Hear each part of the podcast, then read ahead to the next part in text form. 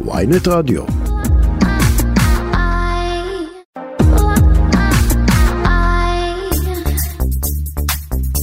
עכשיו בוויינט רדיו, דוריה למפל ואודי סגל. בוקר אור. אהלן דוריה, מה נשמע? בסדר, מה שלומך אודי? בסדר גמור, נמתין בקוצר רוח לחלוקת התיקים. לטקס החילופים בין ליברמן לדרעי. כן, זה, כן. זה, זה יש למה לחכות. יפה. כן, יש מה לחכות, יש למה לחכות. אה, גם האפשרות שסמוטריץ' יחליף את גנץ בביטחון, אה, זה היה יכול להיות אה, משעשע אם זה לא היה שלנו. כן, יש משפט כזה ביידיש. כן. אה, גם ה... גם- גם- גם- בתרגום הזה. כן, גם העניין הפיזי, זאת אומרת, אה, באמת אה, גנץ הוא גבוה כמעט מכל פוליטיקאי אחר במשכן. פה המעבר הזה הוא מעבר שיכול להצטלם מצוין. כן. וכמובן הוא מעלה הרבה מאוד שאלות לגבי לא רק מה יהיה, אלא האם יש באמת מישהו שצריך להיות מוכן לשר ביטחון, מה זה אומר. אה, ואת הזיעה של כאב הראש של נתניהו מרגישים. נכון. אם כי הוא לא משדר שהוא מאוד מוטרד ממה שהולך להיווצר. ושוב, אנחנו לא יודעים, כן. אנחנו לא יודעים אם זה... נכון. הוא לא משדר. המצב. תגיד, מי, מי אתה חושב עומד מאחורי המודעות אה, שיש שם אה, בעיתונים? אה, נוסח אחד זה, שאני רואה בידיעות אה, בעמוד 5, נתניהו, הגיע הזמן שתהיה מנהיג מאחד, ויש כזה מין אה, פריים של אה, לחיצת ידיים חמה, אה, בין שני, פשוט אה, זוג ידיים, כן, לא ידוע של מי, וכתוב רוב הציבור מעדיף אחדות, ואז יש השטג, עוצרים את הקרע בעם. מי, מי, מי, מי, מי זה? מי זה? מי שם את. הכסף? אין לי מושג. זה בטח, אה, זה, זה זה- כנראה זה אנשי, אני חושב שזה מישהו לא מתוך המערכת הפוליטית. אה, מין אה, לשעברים כאלה, אנשי עסקים, שיש להם מספיק כסף כדי לבזבז כמה אה, אלפי שקלים או עשרות אלפי שקלים על כאילו, מודעה. כאילו קובי ריכטרים, אבל שסובלים את נתניהו. שסובלים את נתניהו וממש חוששים ממה שעומד להיות, וגם הם יותר בזרם ה, של, ה, של המחנה הממלכתי סטייל. כלומר, אה, אז אם נגיד עברה מחשבה בראשי שראיתי את זה, ואמרתי, אוקיי, זה נועד להלחיץ את סמוטריץ'. אז זה ממש קונספירטיבי. כאילו, אם לא כן. תסכים זה- למה שיציעו לך, אז, אז, אז תהיה ממשלת אחדות, כאילו. זה ממש אה, קונספירטיבי, אה? לא, לא, אני חושב שזה לא ממש קונספירטיבי, אני חושב שזה, זאת אומרת, סליחה שאני, כאילו מצד אחד אני מחמיא לך כי את לא קונספירטיבית, אבל אני, אבל זה, זה נראה, זה, זה, זה קצת שקוף מדי, כ, כדבר אוקיי. שכאילו נועד להלחיץ את סמוטריץ', וגם אני חושב שאין, אין לו, אין, יש פה, יש פה חתונה אה, פוליטית מאוד בעייתית ושונה ממה ש, שהכרנו. אין לאן ללכת. מה הכוונה? אוקיי, זה באמת שידוך, זה שידוך חרדי אמיתי, שבו אין מוצא כרגע מהשידוך הזה. לא לנתניהו, לא? לסמוטריץ'. למשודכים או לאורחים לאף אחד, בחתונה? כן. לא, לא, האורחים אוקיי. בחתונה הם ברור שאין להם, אין, להם לאן ללכת כי זו המדינה שלנו, אבל אני מדבר על ה... על ה, על ה אין לנתניהו שום מרווח תמרון אמיתי אה, כדי לשנות את ההרכב של, של הקואליציה, וגם לסמוטריץ' אין, אין ממשלה אחרת. לסמוטריץ' אין לו איום אמיתי על נתניהו. אין לו. כן, אבל אתה יודע, כש, כשמדובר באידיאולוג כמו סמוטריץ', אז הוא יכול כמו פעם קודמת להגיד, לא, לא, סליחה, זה... גנץ לא יהיה פה, לא במשמרת שלי. שלום, מעדיף אה, לוותר על הכיבודים ועל הכבוד ועל הטייטלים, אני לא, אני לא בזה. זה, זה נכון, אבל אני חושב שהוא, שהוא, שהוא לא שם, ואני חושב שהציבור שלו לא שם. והישג של 14 מנדטים בשותפות עם איתמר בן גביר, שם אותו במקום שהוא שונה ממה שהוא היה אה, לפני Mm-hmm. מערכת בחירות, ויש אה, גבול לכל תעלול, ויש, אה, וזה הוא ילמד, גם אם הוא יהיה שר ביטחון, דבר שנראה לי אה, היום מאוד מאוד בעייתי, אבל גם אם הוא לא יהיה, את מגבלות הכוח. את הכוח הפוליטי כן. אפשר, אפשר לנצל ואפשר להפעיל אותו, אבל יש לו מגבלות מסוימות. אני, לא חושב, אני חושב שהוא אה, הוא אני- חייב אני לא- להתפשר. אני לא- אני לא בטוחה שיש גבול לכל תעלול. יכול להיות שיש תעלול לכל גבול, ואז אפשר להרחיב את הגבול עוד ועוד, כאילו זה- זה זה מה. שאני למדה בשנתיים האחרונות. אוקיי. אמ, אפילו נגיד שעורכת אותנו פיי. גוטמן, נכון, נכון. אה, אבל זה גם. זה גם מהווה את ה-. יש יש כאילו, יש יש תעלול לכל גבול, זה גם כאילו נראה לי משקף את זה. יש טרלול אוקיי, לכל. גבול. בדיוק. אה, עורכת אותנו פיי גוטמן, המפיקות שלנו הם אה, רינה דריגו ורוני טרנובסקי, והטכנאי עמית אה, זק. אודי קרא היום מקרה חריג ומצער מאוד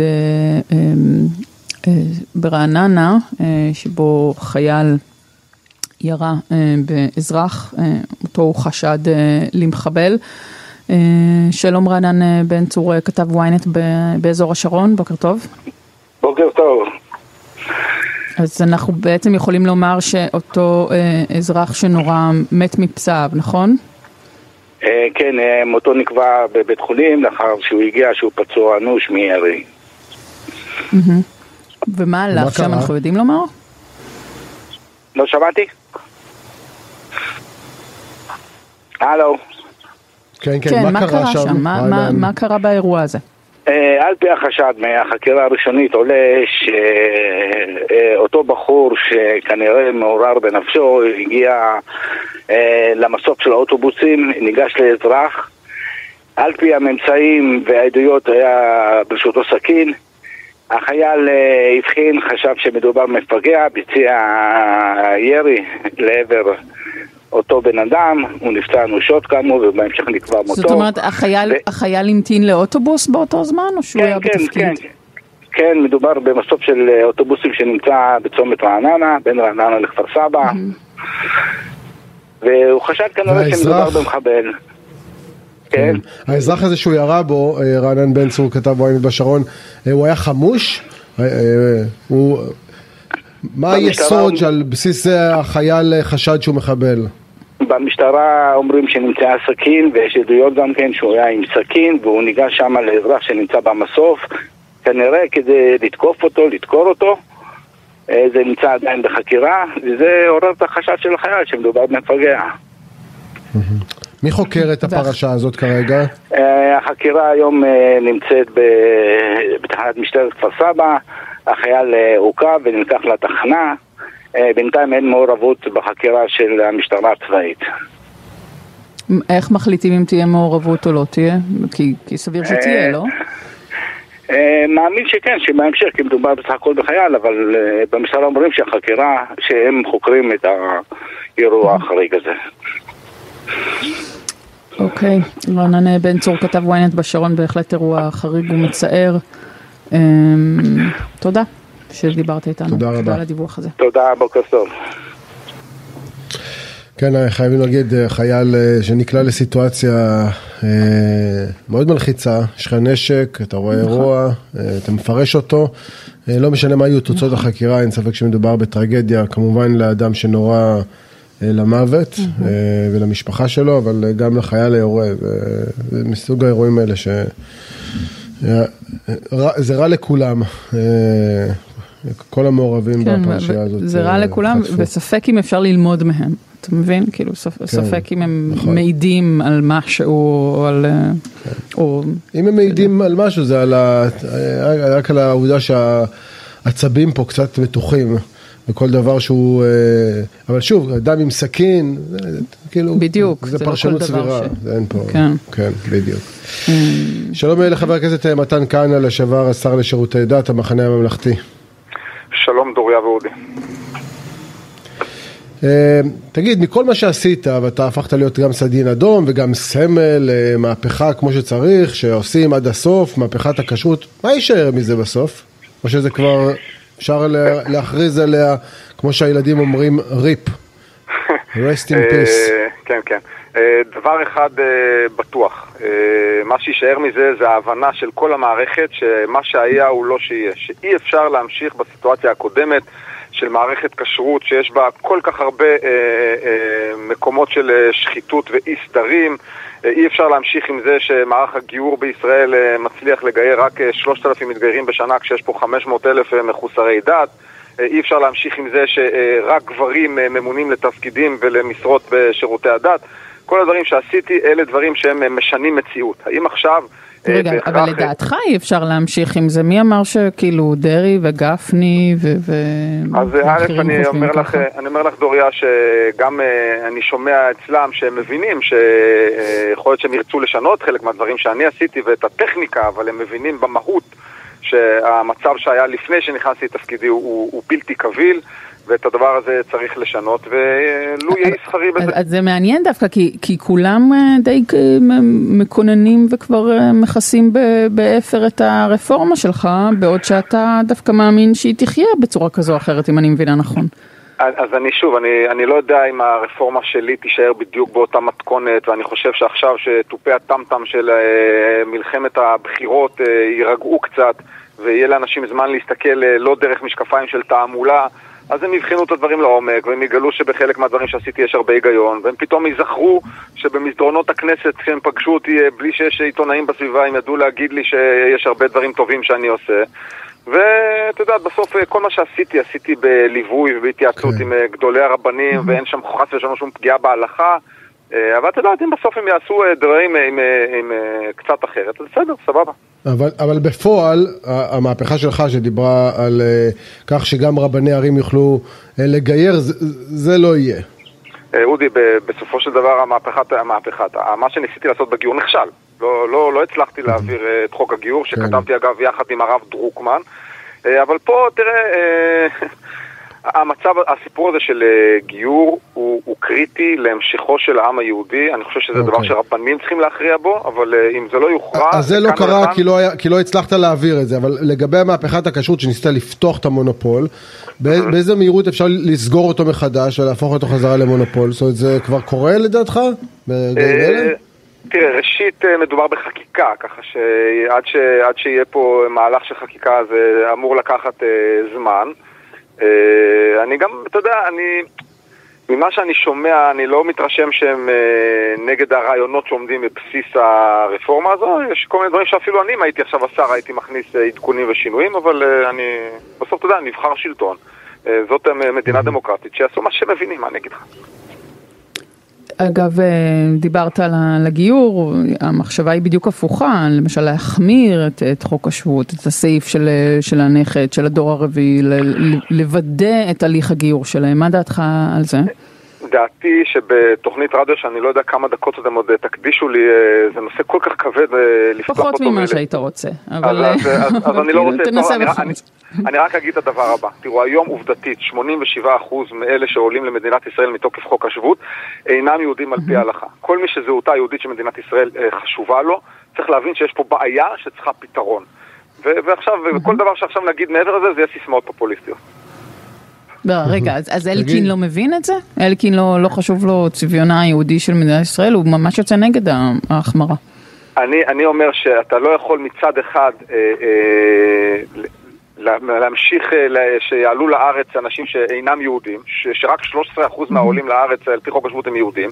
מצד שני, מערך הגיור הישראלי אה, של, של, תחת הרבנות אה, בעצם תכלס בחוסר תפקוד. אה, ולכן אה, אנחנו בסיטואציה שהיא אה, פוגעת בזהותה היהודית של מדינת ישראל. ואת הדבר הזה צריך לפתור. אז אתה בעד התיקון בחוק השבות? לא הבנתי. אני חושב שצריך לבחון את זה לעומק, צריך לבחון את זה לעומק, כן, יש פה אירוע מאוד מאוד מורכב שצריך להיבדק. מה דעתך? המונופול של הרבנות הראשית הוא נמצא בסכנה? המה? המה? המונופול של הרבנות הראשית, בשלל הנושאים, נמצא בכלל אה, בסימן שאלה? אני חושב שהרבנות הראשית היא מוסד מאוד מאוד חשוב, אני חושב שהדרך שבה אה, אה, הרבנים הראשיים אה, מתבטאים אה, בסוגיות פוליטיות פוגעת במעמד של הרבנות הראשית, שהרי אם רב ראשי מרשה לעצמו להתבטא פוליטית, אז בעצם כל מי שמרגיש שהוא לא בצד הפוליטי שהרב הראשי תומך בו, אז בעצם אומר לעצמו, רגע, אז אולי זה לא הרב הראשי שלי.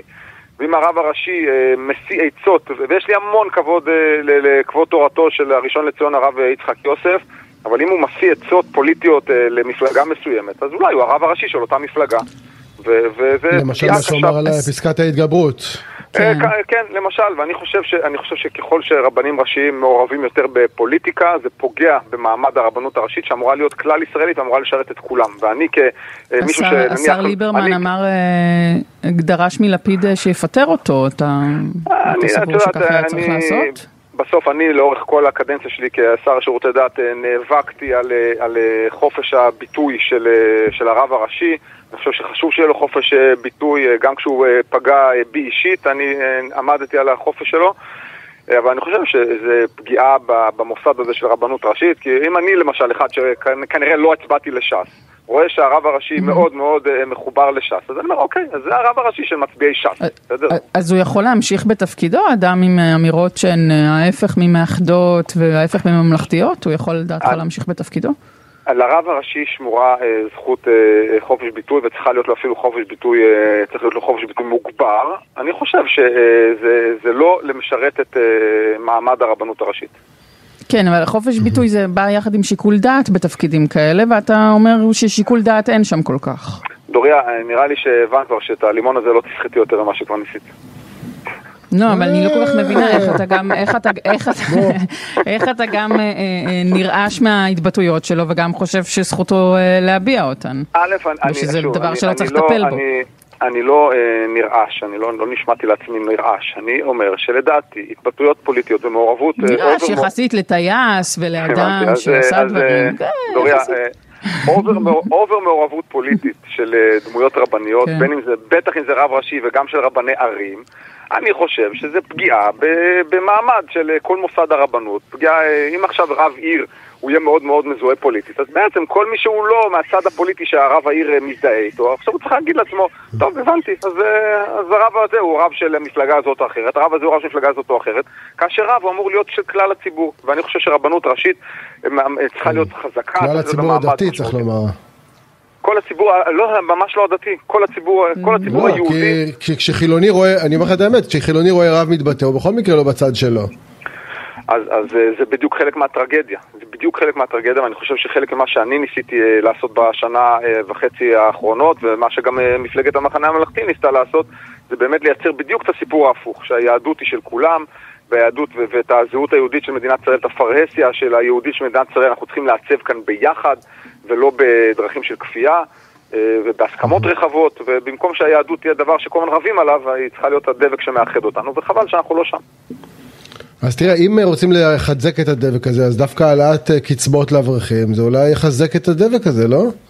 אני חושב שמדינת ישראל ממש מתבססת, קיומה תלוי בזה שיהיה פה חבורת לומדי תורה מאוד מאוד רצינית ומשמעותית. אני חושב שהמדינה גם צריכה אה, לטפח לומדי תורה, הכל עניין של מינונים. אה, ואני חושב שככל שברוך השם הציבור החרדי הולך וגדל, ואני אה, שמח על כך, אה, אנחנו לא יכולים להמשיך להחזיק ציבור שהוא ציבור של מה שנקרא חברה, חברת לומדים. אנחנו צריכים לקחת איזו סיירת של מצטיינים וממש אפילו לתת להם תנאי קיום עוד יותר טובים ממה שיש היום. אבל, והשאר צריכים באמת לשמור על אורח חייהם החרדי בעזרת השם ולהתערות עוד ועוד בחברה ובמשק הישראלי. כן, אבל זה מזמן לא, לא רק עילויים, זה כבר מזמן לא שם. לא, אבל אתה אומר, אתה לא נגד העלאת הקצבאות, אתה אומר בוא נעלה קצבאות, אבל נצמצם את האנשים שמקבלים אותם. איך הם מצמצמים? אנחנו, אה, פה, תראה, דברים שצריכים להגיע אליהם בהסכמות אה, רחבות, אני חושב שאתה יודע, בכפייה לא נעשה שום דבר. אה, אני חושב שהמסר הזה שבו אברך מקבל יותר מחייל הוא מסר שגוי מאוד, הוא לא נכון, כי בסוף אנשים בצה"ל אה, מוכנים אה, למסור את חייהם עבור מדינת ישראל, אה, וזה לא, זה ברמת לא אתי שאברך ישתכר כמו חייל. ומדינת ישראל... רגע, אבל אמרת לפני רגע ש, שמדינת ישראל קיומה תלוי בזה שיהיו פה אנשים שילמדו נכון, תורה. נכון, הכל עניין של מינונים, אמרתי את זה קודם, אני חוזר ואומר את זה. אתה, ואני... אתה סבור שקיומה של המדינה תלוי בזה שתהיה פה קהילת לומדי תורה? ממש כך. ממש כך, אני חושב ש, שהתורה היא סלע קיומנו כאן, ומדינת ישראל צריכה לוודא שמטפחים פה דור של תלמידי חכמים. העניין הוא שכל מי שלמד בישיבה בחיים שלו, ואני זכיתי קצת, אה, יודע כמה זה קשה, כמה זה מורכב, וכמה זה לא מתאים לכל אחד, וכמה זה מתאים ל, ל, אה, למיעוט של מצטיינים. ואת המיעוט הזה של המצטיינים אנחנו צריכים לטפח ולהוקיר, אה, ואפילו גם לממן. אבל זה בהחלט לא, לא יכול להיות בסדרי גודל שמדובר היום בהקשר של מספר האברכים. אבל תראה, בנט, אה, שותפך לשעבר, אמר שהתוכנית להכפיל את קצבאות תלמידי הישיבות והאברכים, אגב, בלי להוריד את המינון שלהם, אה, היא שגיאה כלכלית ומוסרית אה, קשה ושזה יפגע בצעירים חרדים. אתה מסכים איתו? אני שוב, אני, אני מסכים עם הקביעה ש, שאי אפשר שזה יהיה לכולם, שזה יהיה משהו שהוא גורף. אני חושב שגם בנט הוא גם בדברים שלו אמר, וכמובן כל, כל אחד נוח לו לצטט רק חלק ממה שהדברים שבנט אמר. אבל גם בנט אה, אה, העלה על נס את החשיבות אה, של לומדי התורה, כי נפתלי בנט מאמין בדבר הזה וחושב כמוני שלומדי התורה הם קריטיים להמשך קיומה של מדינת ישראל. הכל עניין של מינונים.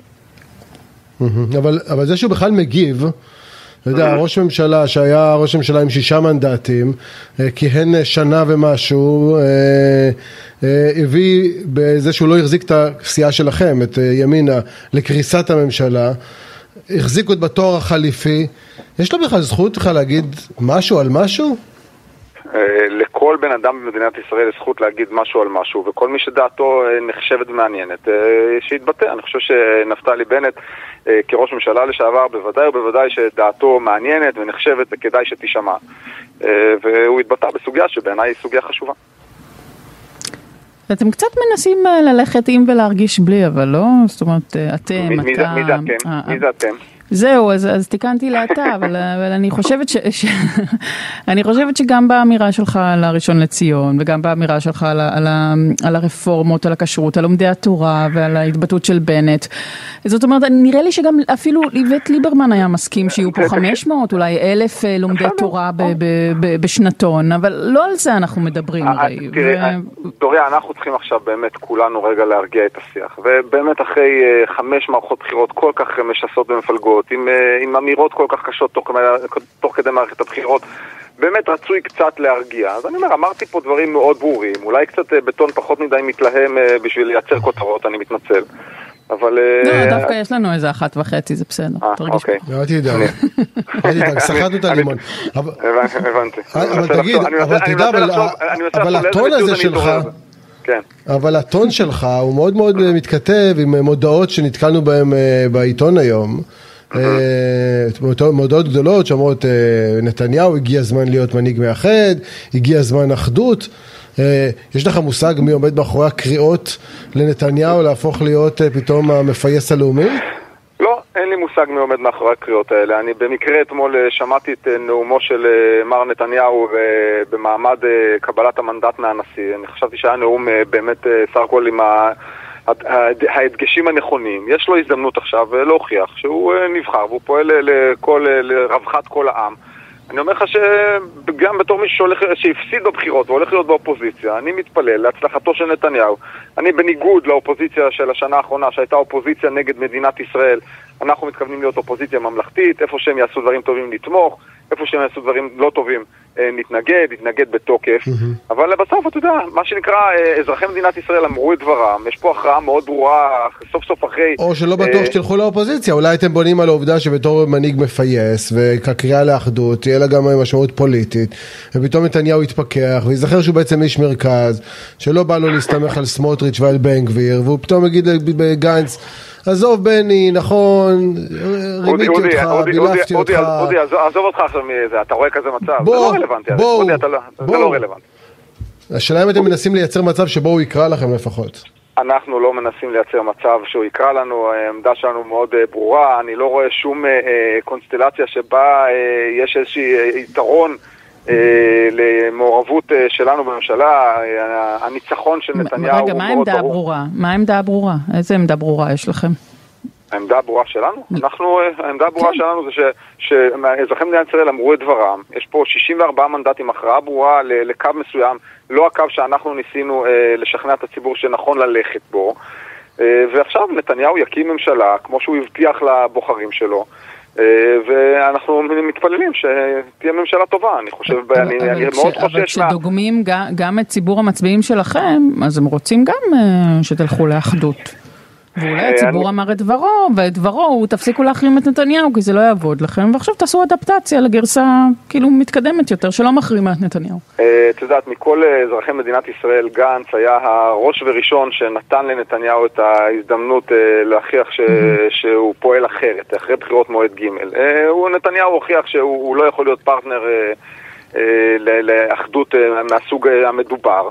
אה, הוא הוכיח שממשלה כזו שהיא אה, אה, פועלת באיזושהי סטגנציה ולא נוסעת לשום מקום.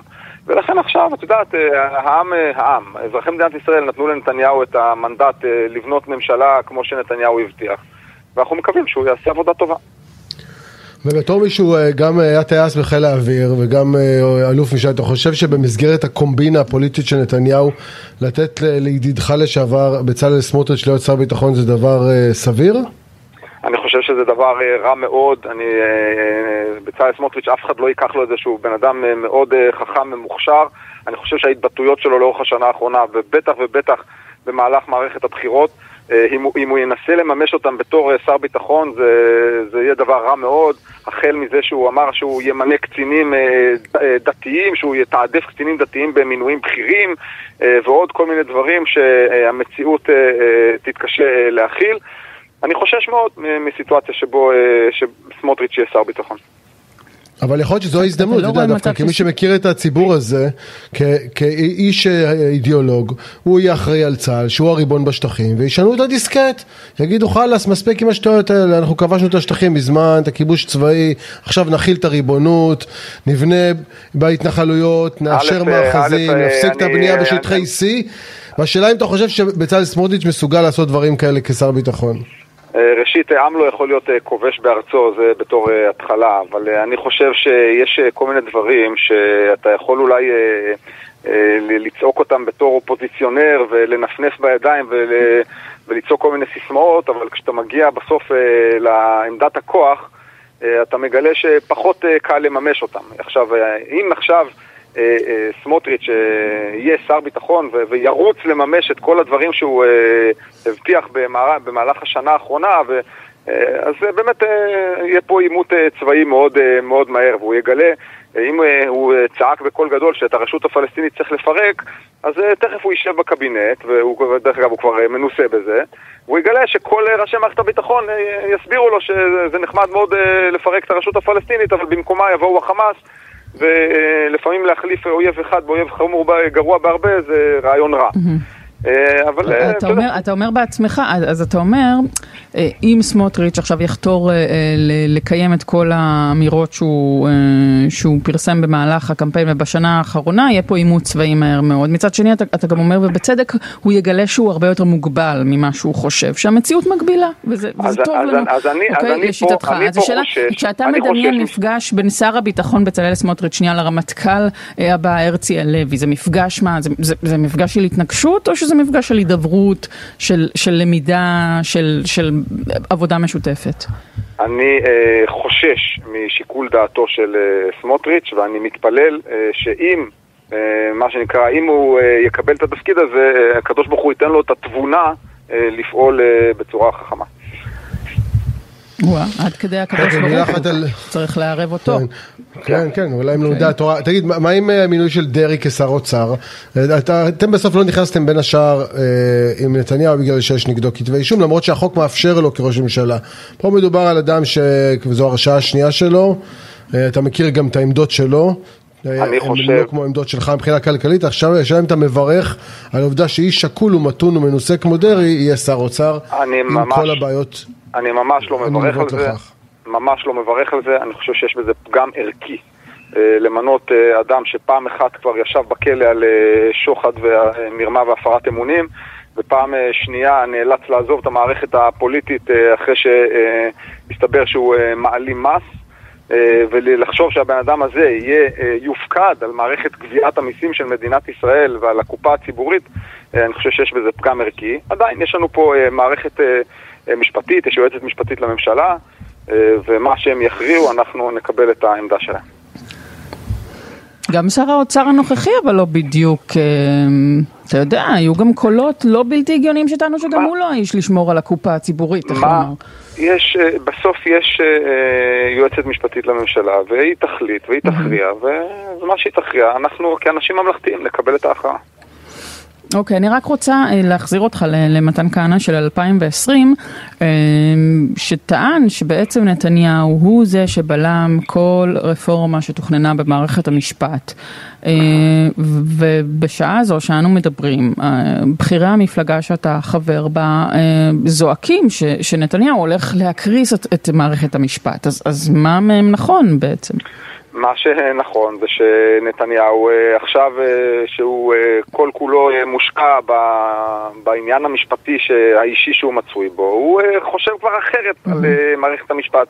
ואם בעבר באמת הוא, הוא גונן בגופו ומנע גם דברים שצריכים לעשות במערכת המשפט, ואני מאלה שלגמרי חושבים שאנחנו, מערכת המשפט לא נמצאת במקום שהייתי רוצה שהיא תהיה בו, וכן נדרשות כל מיני רפורמות משמעותיות במערכת המשפט. כמו פסקת התגברות?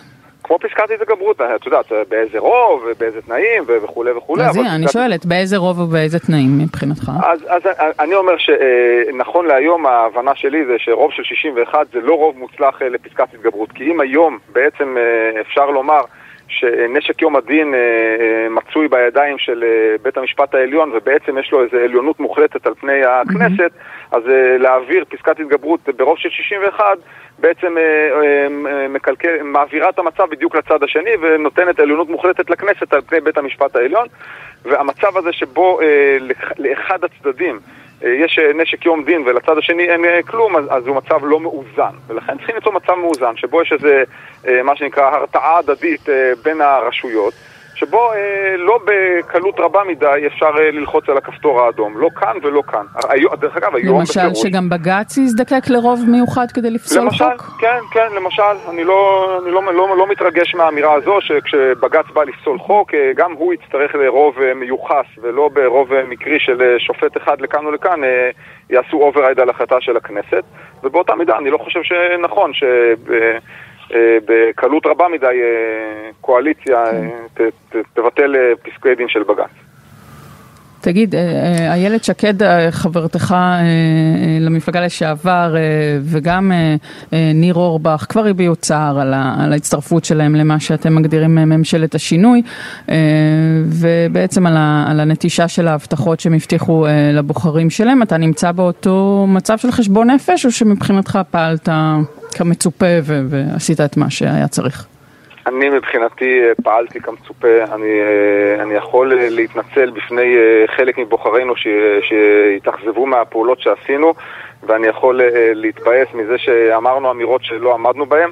אני חושב שבהינתן הסיטואציה שאליה נקלענו אחרי בחירות מועד 4, נפתלי בנט פעל בצורה נכונה, הקמת הממשלה הייתה נחוצה אני חושב שבמהלך השנה וחצי האחרונות, אומנם בסוף הממשלה נפלה אחרי שנה, ואנחנו הלכנו לבחירות חמישיות, אבל אני חושב שהראינו פה משהו מאוד מאוד משמעותי לאזרחי מדינת ישראל. אני חושב שלאורך השנים ההיסטוריה תשפוט אותנו, לדעתי, מאוד לחיוב על הפעולות האלה, ואני שמח על מה שעשינו.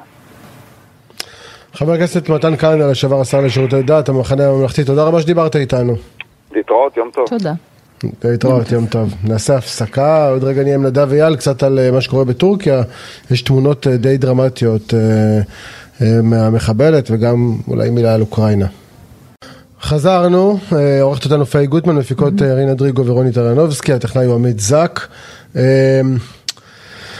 עוד מעט נדבר קצת על מה שקורה בעולם, אבל יש את הסיפור שמטלטל כבר כמה ימים עם הסיפור של הרב צבי טאו. כן.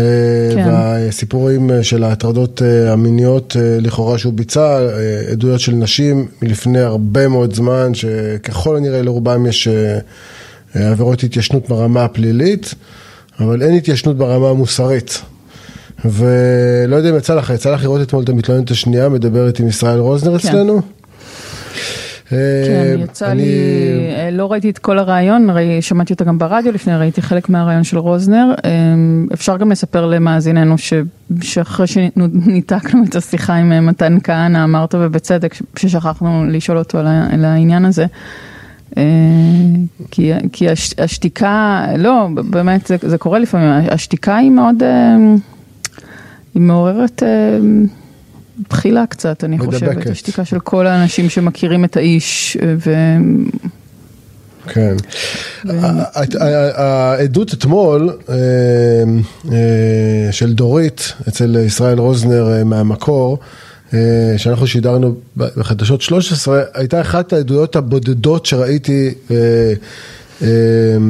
שתוך כדי שהיא מדברת ומתארת, אתה, אתה יודע בכל עצם בגופך שהאישה הזאת היא דוברת אמת במאה אחוז. אה, האופן שבו היא תיארה את הפרטים הקטנים של החוויה הזאת שקרו לפני, לא יודע מה, 30 שנה, אולי יותר, אה, היא מייצרת אה, תחושה כל כך מטרידה ומועקה, והפרטים שהיא זוכרת וגם ההשלכות שהיא מרגישה שעשו על חייה, אה, מראה לך ש, שהרי גם אם המערכת וכנראה שיש בעיה, המערכת אה, לא תצליח למצות את הדין עם הרב צביטאו, יש פה עניין של התיישנות, גם את- הוא איש מבוגר, אה, יש פה הליכים פליליים, אנחנו מערכת בירוקרטית, יש ראיות ועניינים והיסד ושיסד ואלף דברים, ואדם הוא חף מפשע עד שהוכחה אשמתו וכל הדברים האלה, אבל ברמה המוסרית נעשה אתמול צדק. ככה אני הרגשתי, שוב, זה כמובן מי ש... את, את הרעיון של המתלוננת הראשונה של, של נחמה תאנה ראית? כן. כי גם בו, אם, אם אתה אומר, הרגשת שהיא דוברת אמת, גם נכון. בו, אה, אני הרגשתי את זה. שוב, אה, אנחנו לא קובעים דבר, אני גם לא... אמ, נכון, אני חושבת שהדיון הוא. כבר לא אם הן דוברות אמת או לא, אלא אם, האם אפשר אה, לבוא איתו חשבון בגלל ההתיישנות או לא, נראה לי, שלשם ה- לשם הדיון אה, הולך. אה, אין לתאר אבל את האומץ של הנשים האלה, זה פשוט בפ, בפנים גלויות וחשופות, בקהילות כל כך סגורות ושמרניות, ו, ועם איש כל כך חשוב וכל כך מכובד. באמת, זה, זה שיא עולם באומץ, זה פשוט... אה, קשה לתאר אה, במילים את ה... אני, אני ממש הצטמררתי, זאת אומרת, מה... כן. כשצפיתי ברעיונות, ממש, מהמחשבה של מה הן עוברות וכ- וכמה כוחות נפש היה צריך אה, כדי, כדי לעשות את זה. אמ, באמת, אה, זה, זה, זה קשה לצפייה וחייבים לצפות בזה, זה ממש ככה. בדיוק. שלום אה, אביטל קריגר, את משתייכת לקבוצת פעילים שמלווה את המתלוננת נחמה תאנה ואת משפחתה. נכון, בוקר טוב לכם. שמחה להיות פה. תספרי לנו קצת על קבוצת הפעילים הזאת, מה, איך את מגדירה אותה, איך, מתי נוצרתם, מה, מה, מה בעצם המטרה? תראי, אני אולי אנפץ כאן אה, איזושהי סטיגמה, אבל אה, ל- לאחרונה הופצו שמועות שהקרן החדשה היא זו שעומדת מאחורי נחמה תאנה. הפמיניזם הרדיקלי, כל מיני קבוצות קיצוניות שבאות לערער על התפיסה של היהדות בעולם. ואני באה לנפץ את זה ולומר, מאחורי נחמה תאנה יש קבוצת פעילים מקסימה ומופלאה של כמעט 100 אה, נשים וגברים. שאינה שייכת לאגף האולטרה-ליברלי במפלגה הדמוקרטית בארצות הברית, כן? לא, אנשים לא, פשוטים, נשים וגברים עם לב רגיש ופועם, שרצו לבוא ולהתגייס לטובת המאבק הזה. לאף אחד מאיתנו אין שום טובת הנאה, אין שום אינטרס, אין לנו איזשהו אנטי נגד הרמור או נגד הרב טאו. להפך, כל מה שאנחנו רוצים לעשות זה להוסיף אמת וצדק ולטהר אה, את כל המעשים הנוראים האלה שצריך רגע לברר אותם, להבין יש לי, מה יש לי האמת, שאלה מה לא האמת. אה, לגבייך, את- אישה דתייה? את, אה, אני אישה דתייה, אה, לא משתייכת אמנם לקהילת הר המור, לא מגדירה את עצמי כשייכת לאיזושהי קהילה דתית מסוימת, אה, אבל אני יכולה לומר שהסיפור של נחמה תאנה פגש בי באופן אישי, שמענו איזושהי זעקה של אישה שנמצאת בצד החלש של המפה. היא גם אישה, והיא גם דתייה, והיא גם משתייכה לקהילה אה, שלא נותנת לגיטימציה לשיח על פגיעות מיניות. אה, והקול הזה של נחמה תאנה, בואו תעמדו לצידי, תעזרו לי לברר את האמת, זה קול שהלך איתי ולא הרפא ממני, וכל קבוצת הפעילים זה אנשים שבאמת מקדישים מזמנם הפנוי ללא איזושהי טובת הנאה או תמורה כלשהי, ובאמת זמן, מתגייסים. אבל כמה זמן אתם חשופים לסיפורים האלה? תראה, נחמה תאנה יצאה בפוסט באוגוסט, שבו היא בעצם יצאה לציבור וקראה לציבור להצטרף אליה למאבק. שזו, שזו לומר. הפעם הראשונה שאת נחשפת לסיפור? נכון. חשוב לומר שהיו נשים אוקיי. שליוו את נחמה תאנה לפני, כל מיני אנשי ציבור שגם נחשפו לפרשייה. נחמה הגישה תלונה במשטרה והבינה שמשם לא תצמח הישועה. הפנייה לציבור הייתה בעצם באיזשהו מקום כמוצא אחרון. נחמה הבינה שאם היא לא תפוצץ את זה, אם היא לא תוציא את זה לאור ותקרא לאנשים להצטרף, אף אחד לא יקשיב לה. הסביבה הקרובה הוציאה עליה שם רע, הוציאו לה שם של משוגעת, שלא מחוברת. היא הייתה צריכה להתמודד עם כל ההאשמות האלה כדי סוף סוף להוציא את הסיפור לאור ו... ובאמת לתת לערכאות המיועדות לכך לברר אגב, את יש העניין. בזה משהו, אמ- אמ- אמרת שהוציאו לה שם של משוגעת, שלא מחוברת, יש משהו כל כך של... הרצחת וגם ירשת לכאורה, אה, ש, שאתה בעצם אה, גורם לאדם אה, למצוקה אה, נפשית בגלל המעשים שביצעת נכון. בו, ואז טוען שאותה מצוקה נפשית מונעת ממנו לדבר עליך או לטעון נגדך דברים. זה, זה, זה באמת אה, חוסר צדק לגמרי, אפשר אה, גם לראות כבר. היום טענות גם נגד דורית, המתלוננת השנייה, שגם מתחילים כן. לפקפק באמינותה הנפשית, ששוב, זו אסטרטגיה, ואני תוהה לעצמי כמה מתלוננות ייחשפו ועל כולם יאמרו שהן משוגעות ולא כשירות וממציאות. אגב, אה, אה, גם אם הן אה, אני- מתמודדות אה, נפש בשל הסיבות כנראה ש- שבגללן הן מתלוננות, זה לא הופך אותן לשקרניות. אה, נכון, אני ש- חושבת שה- אבל שזה חלק משיח. נכון. ההשתקה, ואיזשהו שיח אלים שלא נותן לגיטימיות לאישה לבוא ולשטוח את הסיפור שלה. זה, עכשיו ש- לי זה חשוב לומר שאתמול משהו. אה, נחמה, שנייה, זה שאתמול נחמה צולמה ליד משפחתה, זה דבר אה, לא של מה בכך, בטח לא נכון. בחברה החרדית, נכון? נכון. זה, זה, זה הישג. נכון, נחמה לא משתייכת לחברה החרדית, היא יותר לחברה החרד"לית, שזה יותר חרדים לאומיים, חשוב לדייק. מה שכן, אני רוצה לומר שהסיפור של נחמה תאנה מבחינתי הוא לא הסיפור של נחמה תאנה, הוא הסיפור של כולנו, של החברה הדתית ושל החברה בכלל בארץ. יש פה איזשהו מקרה שהוא אבן בוחן, איך אנחנו כחברה מקבלים סיפור שמטלטל את אמות הסיפים של כולם. יש פה קהילה שבמשך שנים הנהיג אותה רב מוערץ ונערץ וצדיק וקדוש, ופתאום כל ההערכה הזאת וכל ה... אה, כל, כל התפיסה שלו, פתאום משהו מתערער. איך אנחנו כחברה מתייחסים לדבר הזה? האם באופן אוטומטי קל לנו לומר היא משוגעת, היא המוקצה, היא ממציאה, היא הקרן החדשה, או שאנחנו באים ואומרים, תראו, אנחנו לא שופטים, אני לא המשטרה, אני לא הפרקליטות, אני אזרחית פשוטה שרוצה שהסיפור כן. הזה ייבחן אבל את בכלים אומרת משפטיים. שהפוסט שלה, הפוסט שלה פורסם באוגוסט במוב- באופן מוזר ועקמומי, תוצאות הבחירות שיחקו לידיכם. מה זאת אומרת? אה, ברגע שהרב צבי טאו, שהוא האב הרוחני של מפלגת נועם, שפתאום הפכה להיות חלק מהקואליציה, יש עליו יותר זרקור תקשורתי, כי פתאום הם הרבה יותר משפיעים מאשר איזה ענף זניח של הציונות החרד"לית באופוזיציה. אה, זה אפשר אולי יותר אה, להתעסק בנושא הזה. הרגש שזה השפיע? התשומת לב או היכולת שלך להגיע לתקשורת? תמיד אומרים לנפגעות מיניות, זה אף פעם לא זמן טוב. לפני בחירות, אה, ניסית לחבל. אחרי הבחירות, תמיד יש איזושהי הרגשה שכשנפגעת מתלוננת על סיפור, מאשימים אותה אה, בטיימינג הלא נכון. נכון. אני חושבת שזה לא לא, היה... אני שאלתי על שאלה אחרת, על הקשב לא, אני התקשורתי מבינה מה אתה שואל. שלנו. אני רק אומרת, כרגע לא היה שום שיקול אה, כזה או אחר מצד הבחירות או מצד אה, איזה חשיפה תהיה יותר. אני כן יכולה לומר שהפוך, תמיכה של רבנים הכרע לבוא ואולי גם התעכבה בגלל שהיה חשש שזה ישפיע על תוצאות הבחירות, על כל מיני מניעים פוליטיים.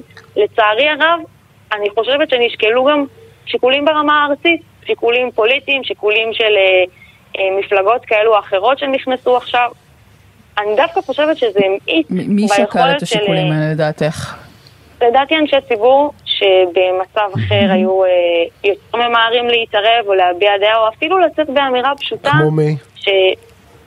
אה, אני לא אנקוב בשמות, אבל אפשר לומר כל מיני אנשים בציבור החרד"לי, הזמן. שכן היינו מצפים שיתייצבו. לא, אז, אז, אני אשאל, אז אני אשאל, הייתה לך ציפייה מאיתמר בן גביר ומבצלאל סמוטריץ' שהתבטאו בעניין הזה? בימים שחלפו לפחות, אחרי הבחירות? הביטוי שאני מחפשת הוא לא להכריע אם הסיפור נכון או לא. הביטוי שאני מחפשת הוא שאין בן אדם שחסין בפני החקירה הפלילית. זאת אומרת, אם יש חשדות, אם הוגשה תלונה, המשטרה צריכה לחקור. הלגיטימיות של רבנים להיות אנשי ציבור נובעת מעצם זה שהם כפופים למרות החוק. לא יכול להיות שיהיה כן, בן אדם... יש פה, יש פה את עניין ההתיישנות, ולכן נשאלת השאלה, אז בואי תן- תני לספר לך, לא? קיימת התיישנות. אגב, אם, אם אכן, לא קיימת התיישנות. אכן, כלי התקשורת נוהגים לומר שיש התיישנות במקרה של נחמה תאנה, וזה לא נכון. נחמה עצמה מספרת, למה? הפגיעה המינית הראשונה הייתה בתור ילדה, זו הייתה פגיעה מתמשכת גם כשהיא הייתה נשואה ואימא, ולא חלה על הפגיעה הזו התיישנות. חלק מהמקרים הם באמת עבר זמנם, וחלק מהמקרים לא חלה התיישנות, המשטרה גם תחקור ותגיע לחקר האמת. אבל, אגב, יש עוד עניין פלילי לכאורה אה, שאפשר לחקור אותו, שאם אכן הוצע לה כסף בתמורת זה שלא אה, תדבר, זה גם דבר שאפשר. לזמנו, לזמן אנשים מסוימים זה סיפור לחקירה שמתפרסם לגביו. היום בידיעות אחרונות ובוויינט, כן. הנושא הזה של, של ההצעה. אגב, דיברנו על דורית ודיברנו על אה, אה, נחמה תאנה, אביטל קריגר שמתייחסת לקבוצת הפעילים שמלווה את נחמה ומשפחתה, אתם יודעות אה, על עוד נשים? בעקבות כן. הפוסט שלה, בעקבות היציאה? כן. יש עוד מספר נשים אה, שכרגע עוד לא רוצות להיחשף, וזה הזמן באמת לומר תודה גדולה לדורית על האומץ אה, ולנחמה על אומץ בלתי יאומן של נשים שמוכנות ככה להתראיין ולהיחשף בפנים גלויות, אה, למרות השמצות שהן סופגות והשפלות ואיומים. אה, ואני רוצה רגע לומר לכל אדם שיושב כרגע ושומע אותנו ותוהה לעצמו איזה צד לבחור. אני אומרת, לא צריך לבחור צד, אבל המקרה הזה הוא מקרה שיכול לעורר את כולנו רגע לבוא ולבחון, הזדמנות חינוכית לכולנו לבחון את הגבולות שלנו עם אנשי סמכות, עם אנשי מקצוע, הזדמנות לשוחח עם הילדים שלנו. יש כל כך הרבה עכשיו נפגעות שבוחנות את המקרה הזה, שקוראות תגובות בפייסבוק, שמקשיבות לטלוויזיה ורוצות לראות האם כשאני אצא עם הסיפור שלי יקשיבו לי, יאמינו לי. אבא שלי עכשיו שמתבטא במטבח וקורא לנחמה תאנה משוגעת וקורא לדורית ממציאה, האם הוא יאמין לי כשאני אספר שאני נפגעתי? המקרה הזה חייב להיות משהו שמטלטל את כולנו וגורם לנו לחשוב איך אנחנו כחברה מגיבים לסיפורים כאלה. לא צריך להאמין אוטומטית, לא צריך לעשות משפט שדה. צריך לתת להם להתברר זה- במשטרה, זה, בפרקליטות. זה לגמרי נכון, אבל בואי, בואי נדבר רגע על, ה, על הניסיון אה, של החברה הדתית והחרדית לפתור את הבעיות האלה בתוך אה, הקהילה עצמה. אפשר, אה, נגיד, בזמנו הייתה הרבה מאוד אה, ביקורת אה, לפורום תקנה אה, בסיפור הזה, אבל פורום תקנה זה כאילו הסמן הליברלי של, ה, של העניין, ומה קורה כש, כשרב כמו הרב צבי טאו מואשם במעשים כאלה. האם נשים שעוברות תקיפה מינית מקבלות איזשהו מענה סביר בעינייך בתוך הקהילה שלהן? או שהן חייבות ללכת למשטרה, לא משנה מה, אין שום דרך אחרת. תראי, אני לא נמצאת בפורום תקנה. אני לא יכולה לומר לך מבפנים מה קורה ואיך קורה. אני יכולה לומר לך שלהרגשתי אנחנו נמצאים היום בדור אחר. אנחנו היום בדור שדורש תיקון לא רק בפתרונות דיסקרטיים, לא רק בלהגלות את הרב מהקהילה שהוא פגע בה, לא רק לפתור את זה נקודתית ולהגיד לו תעבור לחוץ לארץ. אני מאמינה שהיום אנחנו נמצאים בדור שדורש תיקון ברמה הרבה יותר עמוקה, וזה אומר לבאר את הרע. כלומר, אם יש רב שעשה מעשים אסורים, לא מגיע לו, חזקת החפות אמנם עומדת לו על שתוכח אשמתו, אבל לא מגיע לו שהעניין יתברר בדלתיים סגורות. יש פה פגיעה ציבורית, יש פה ניצול של אמון, יש פה יחסי מרות, איך שתקראו לזה. וכבר לצערי, אני לא רואה איך זה יכול להיפתר בדלתיים סגורות, בחדרי חדרים, ויש תשובה בעולם. אני מאמינה שיש תשובה בעולם. אם בן אדם חטא ובוחר לעשות תשובה ולקחת אחריות, הוא יכול לעשות תשובה. אני לצערי לא נתקלתי בשנים האחרונות באנשי ציבור או רבנים, או תקרא לזה רופאים, אנשי בעלי השפעה. לא ראיתי אנשים שלקחו אחריות מלאה על המעשים שלהם, ביקשו סליחה, עשו דרך של תיקון. אנחנו לא נמצאים שם, זה עוד לא מציאות מתוקנת. אני חושבת שהיום אנחנו בדור שדורש משהו קצת יותר אה, פומבי, לטהר את המחנה, מה שנקרא. ושוב, אני לא שמחה לסיפור הזה. עצוב לכולם. לא, אבל, אביטל קריגר, את מרגישה שמה שנעשה עכשיו בתקשורת, העובדה שמדברים על זה יום אחר יום אחר יום אחר יום, זה חלק מהתיקון? זאת אומרת, זה חלק חד מהענישה? משמעית. לא, אני- זה לא עניין של ענישה, אנשים אומרים, אתם אה, חיפשתם את הר המור, אתם רציתם, אה, אתם שמחים לאידם. אני כואבת את הסיפור הזה, הלוואי שהוא לא היה קורה. אני לא שמחה בשום עדות שמגיעה אלינו, אבל אני חושבת שחלק מהתיקון שלנו כחברה זה לטאטא את כל האבק מהפינות, זה לדבר על זה, זה להוציא את זה, זה לאוורר את זה, זה לאפשר לעוד נפגעות להתבטא, ולתת להם אפשרות של ריפוי. נפגעת שבמשך שנים שומרת את הסיפור, משתפת רק סביבה קרובה, מואשמת בחוסר שפיות, איזה תהליך ריפוי יכולה להיות בו? כן. אגב, מה, מה הטענה של, של הקונספירטיבים שאומרים שכאילו חיפשתם את הר המור? שמה? כי מה? כי מה, מה יצא לכם מזה במרכאות? מה יצא לנחמה תאנה אם, אם יושחר שמו של, של הרב צביטה? או למה היא מחפשת נקמה באיש הזה אם, אם הוא לא פגע בה? תראי, אני לא אתייחס לט- לטענות שמעלים כלפי נחמה תאנה, כי זה באמת טענות לא מבוססות והן רבות מספור. אני יכולה לומר שיש איזושהי פרנויה שיש כוחות שמנסים לבוא ולקעקע את ההשפעה של קהילת הר המור ומנסים להכניס פמיניזם רדיקלי ופרוגרסיבי וכל מיני טענות שהן מופרכות, אה, מחפשים כביכול להתנגח ולהוציא את כל הרבנים לא כן. בסדר ולהתנגח בממסד הרבני. אני, אני אישה דתייה, אני לא באה להתנגח באף אחד. אני מאמינה, אני חיה בשלום עם uh, תורת ישראל. אני כן מאמינה שאישה שנפגעה יש לה את הזכות שהמקרה שלה ייחקר. נכון, לא רק אישה, כל אדם שנפגע. קריגר, משתייכת אה, לקבוצת הפעילים שמלווה את אה, נחמה תאנה ומשפחתה, תודה רבה שדיברת איתנו. בשמחה. אני רק רוצה לומר, ביום שני, שזה היום, בשעה חמש, נחמה שוב מגיעה לכנסת, כל מי שרוצה להצטרף, לבוא, לשמוע. בנוסף, אנחנו גם באמת שולחים חיזוקים לנפגעות, דורית שהסכימה להיחשף, ונחמה הגיבורות. מי שרוצה להיות שותף, מי שרוצה להצטרף, אפשר ליצור קשר איתנו דרך הפייסבוק, אה, נפגעי הרב טאו, ובאמת לתמוך ולחזק. אוקיי, חשוב מאוד. כן. אביטל קריגר, תודה רבה לך. הלוואי, רבה. הלוואי שיגיעו לתמוך אה, בכנסת הרבה הרבה כיפות. אני רוצה שיש שם הרבה כיסויי כן. ראש והרבה כיפות. זה זה הכוח שצריך אה, לראות תודה רבה, אביטל. את יודעת, אני חייב להגיד לך, אה, דוריה, שיש כמה מסלולים תמיד בעניינים של עבירות, גם עבירות של מרמה, גם עבירות שפוגעות באנשים, בוודאי עבירות מיניות כאלה. יש את המסלול הפלילי, ויש את המסלול הציבורי. והמסלול הפלילי הוא, הוא קשור למשטרה ולבית המשפט ולחפות. אה, ויש את המסלול הציבורי, של, אה, שבו אדם אה, צריך להתמודד עם המעשים שלו, גם אם לא הוכחה אשמת, אשמתם באופן פלילי על פי הראיות, אלא מספיק שהציבור מאמין לנפגעות. ונראה לי שבמשפט הזה, הרב טאו אה, כבר הורשע במשפט הציבורי, או שהוא לפחות אנחנו ל- צופים בתהליך לצערי, הרשעתו. אתה, לצערי אני לא בטוחה שאתה צודק, כי אני לא בטוחה שהציבור שצריך להאמין לנפגעות מאמין להן. זאת הבעיה, לדעתי. אוקיי. הלוואי אבל שאני זה טועה. מעניין לבדוק, אה, הלוואי. אה, נצא, נצא לחדשות השעה 10, ואחריה שוב עם ענייני אה, טורקיה, אוקראינה, אה, וגם נועה קירל. וואלה. יאללה, טוב.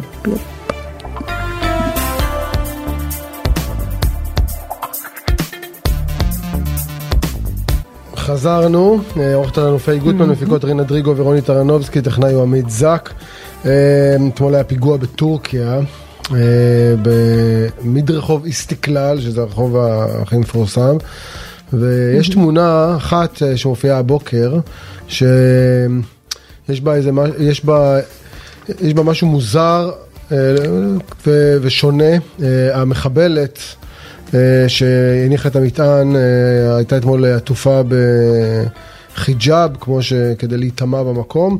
אה, היום אה, רואים, יש תמונה שמופצת ברשתות ובשירותי הביטחון הטורקים, שבהם רואים אה, אשת ביטחון טורקית.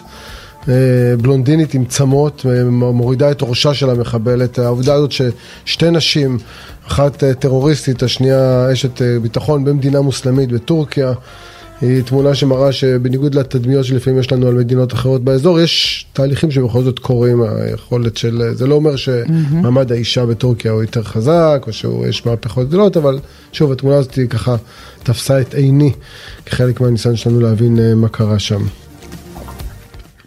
שלום אה, נדב אייל, ידיעות אחרונות, פרשן חוץ ופרשן בכלל. בוקר טוב. אז מה, מה, אנחנו יודעים ממש מעט על האירוע הזה באיסטיקלל, נכון? בינתיים אין לקיחת אחריות. אנחנו יודעים ממש מעט, וגם מה שאנחנו כאילו לכאורה יודעים, אני לא הייתי מסתמך על זה שאנחנו יודעים אותו. אה, לטורקים יש אינטרס תמיד אחרי אירועים כאלה להראות שהם אה, נפטרו, הם יודעים בדיוק מה קרה. בדרך כלל כשאתה מנסה להבין מהם הפרטים המדויקים, מי זה בדיוק הארגון, מי זאת בדיוק הדמות, מאיפה היא באה, אז uh, זה נשאר עלום, והטורקים גם דואגים שזה יישאר עלום. הם, הם דואגים שאנחנו לא נדע uh, בדיוק מי, מי המבצעים ומהי הזהות הארגונית שלהם. שימו לב שאין אין, uh, נטילת אחריות מסודרת על כל המשתמע מזה. ו- אבל ההערכה היא שמדובר, לפי, עוד פעם, לפי ההודעות הטורקיות ובמעשה של המחתרת הכורדית ה-PKK, שוב, זה מה שמפרסמים שם, ותדע, זה פתאום אתה אומר, אה, זה עדיין קיים? חשבנו שכל העניין הזה של ה-PKK וטורקיה די uh, ירד מסדר היום. הוא די ירד מסדר היום, במידה רבה מאוד, אה, לא יודע אם אתה זוכר את השם, אתה בטח זוכר יותר טוב ממני, יהודי בעצם, עבדאללה אוצ'לן, אבל אה, כן. בסופו של עניין, ה-PKK מהווים איום הרבה יותר חלוש על טורקיה, אה, חלוש בהרבה ממה שהוא היה בעבר. אה, פיגועים שבוצעו בטורקיה, פיגועים קטלניים, יוחסו בעבר לדאעש או לפלגים הקשורים בדאעש. ו- ומה שאנחנו רואים כרגע הוא, הוא לטענתם הכורדים, הדיכוי הטורקי נגד הכורדים נמשך, ויש לכורדים סיבה טובה, גם בסוריה וגם בטורקיה. אה, לנסות להתנגד בדרכים כאלה ואחרות לטורקים. אה, אני חייב לומר שפיגועים כאלה נגד אזרחים במרכז עיר הם לא משהו שהכורדים לא עשו בעבר, אבל הם, הם לא הטקטיקה המועדפת עליהם. זאת אומרת, הטקטיקה המועדפת עליהם היא בדרך כלל פגיעה בחיילים. לא שאני מפקפק בגרסה הטורקית. אתה אומר אלה החשודים המיידיים, אבל ספק אם הם אשמים. לא, יש הרבה חשודים. הטורקים אה, מסובכים עם כל העולם ואשתו, עם כל השכונה, עם האיראנים, עם פלגים מסוימים סורים שהם פלגים אסלאמיסטים mm-hmm. שהם לאו דווקא דאעש, עם דאעש, עכשיו יש להם עימותים עם הרוסים. אה, יש, יש הרבה גורמים שיכולים להיות אחראים לא, לאירוע הזה, ואתם יכולים אה, לנחש שיש הרבה אנשים שנמצאים במרתפי החקירות עכשיו באיסטנבול ובאנקרה. תשמע, רצית משהו דוריה? כי רציתי לשאול אותך גם משהו שקשור לאוקראינה, אפרופו טורקיה, כי... כי אתה יודע, שוב, אנחנו הרי ניזונים כל פעם מאירועים שקורים שהם מסמלים משהו, זה מין, תמיד זה מין משל, ואנחנו מחפשים את הנמשל, ולפני כמה ימים דיברנו אה, על חרסון ועל השחרור של חרסון, והשאלה אם זה תחילת הסוף או סוף ההתחלה, או סתם איזה נקודת ציון באמצע של מאבק שעוד יימשך שנים, להערכתך. תראה, הדבר הכי משמעותי לגבי חרסון זה זה שהרוסים הודיעו על זה, שהם יזמו את המהלך הזה בעצמם, ו... ונשאלת השאלה מדוע. זאת אומרת, אה, זה לא היה התנהלות רוסית עד עכשיו. הריאל פוליטיק של הנסיגה שלהם הוא מאוד לא אופייני, והוא יכול ללמד על זה שא' הם, הם, הם שינו את אופן הניהול של המלחמה במובן חיובי, במובן הזה שהם, שהם כבר לא עושים שטויות, אה, ושהם מתייחסים ברצינות לאירוע הזה, ולא פשוט מפחדים לדווח אחורה למוסקבה. אז זה, mm-hmm. במובן הזה זה יכול להיות חיובי, והאוקראינים חשבו שזה בכלל תעלול הטעיה בהתחלה.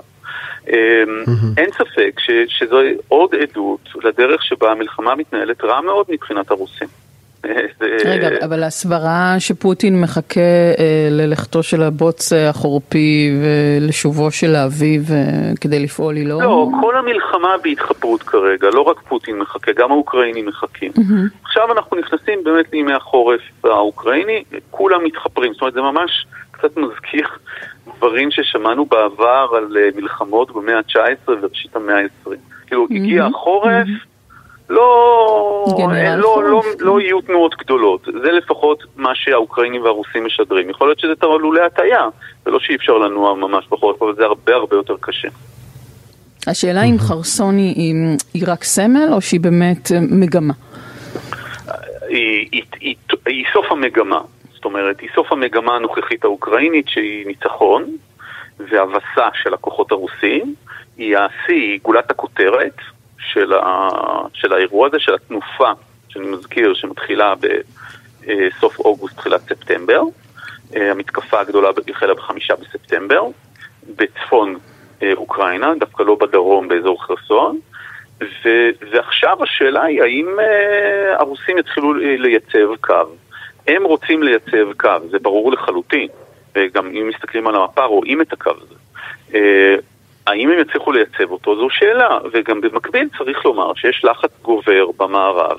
היו דיווחים על שיחת טלפון עם ביידן וזלנסקי ואחר, לא לפסול את האפשרות של כל הגעה לשולחן משא ומתן עם הרוסים, כמו שהאוקראינים עושים כרגע. Mm-hmm. כרגע האוקראינים אומרים, mm-hmm. קודם אתם תנטשו את המדינה שלנו, ואז אנחנו פוטין. נדבר איתכם.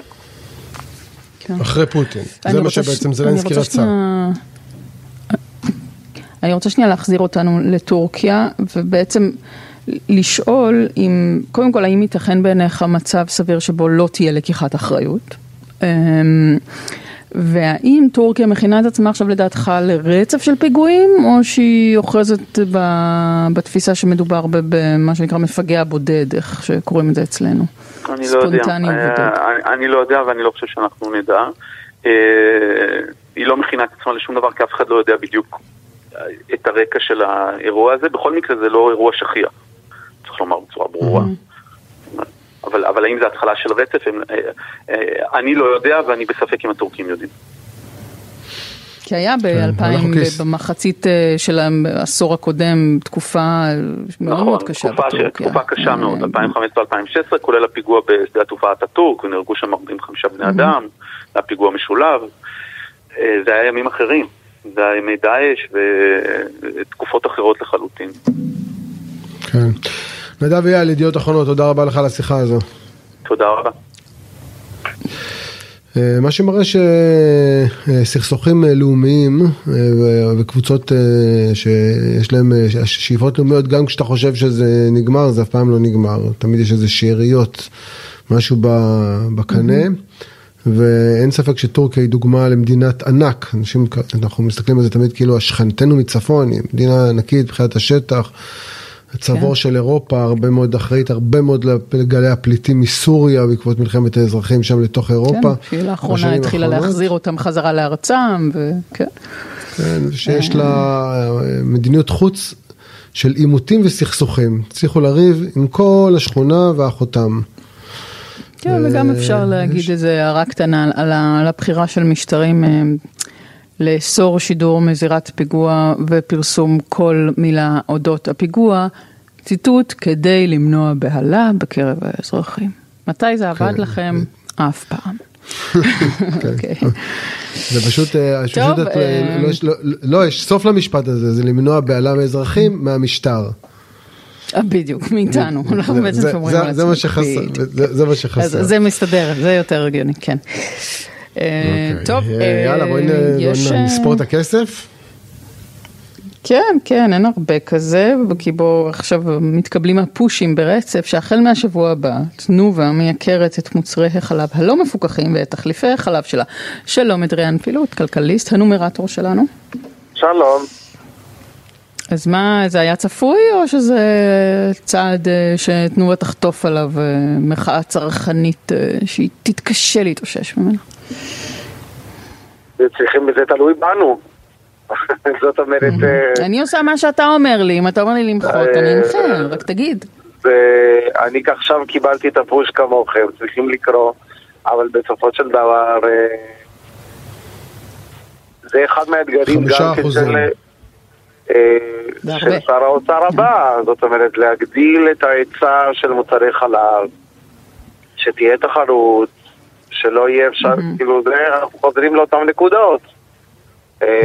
הפתרון יהיה פתרון אה, של תחרות, צריכים כמובן אה, לעשות רפורמה במשק החלב, שכבר הכריזו. עליה התקדמו איתה, חזרו בה, נסוגו בה אתה. נשמע לי כאילו כבר אמרת, כבר הסברת את ההסבר כן, הזה אנחנו, אילו כן. אנחנו קצת... אה, כן. תביאו כתב אחר. נ- ניקח זה עייף עיתונות רענן, שעוד לא עשה את זה. רגע, קודם כל צריך- להגיד רגע על תנובה, שזה מביא אותה שוב למקום שבו נמצאות אה, דיפלומט ויוניליבר, כי רשתות השיווק צריכות להחליט האם הן מקבלות את העלאת המחירים או שהן מונעות את המוצרים. עכשיו תנובה היא תאגיד, תאגיד כלכלי חשוב, אבל כמו אל על זה תאגיד פרטי. שמוחזק בידיים פרטיות על ידי קרן שרובה של אה, סינים, ובמובן נכון. הזה היא לא שונה מיוניליבר. נכון. לא, אבל רגע, מה היה עם טרה באמת? טרה הודיעה זאת לפני כמה שבועות. מה- מה קרה עם ההתייקרות של טרה? יצא לפועל, לא?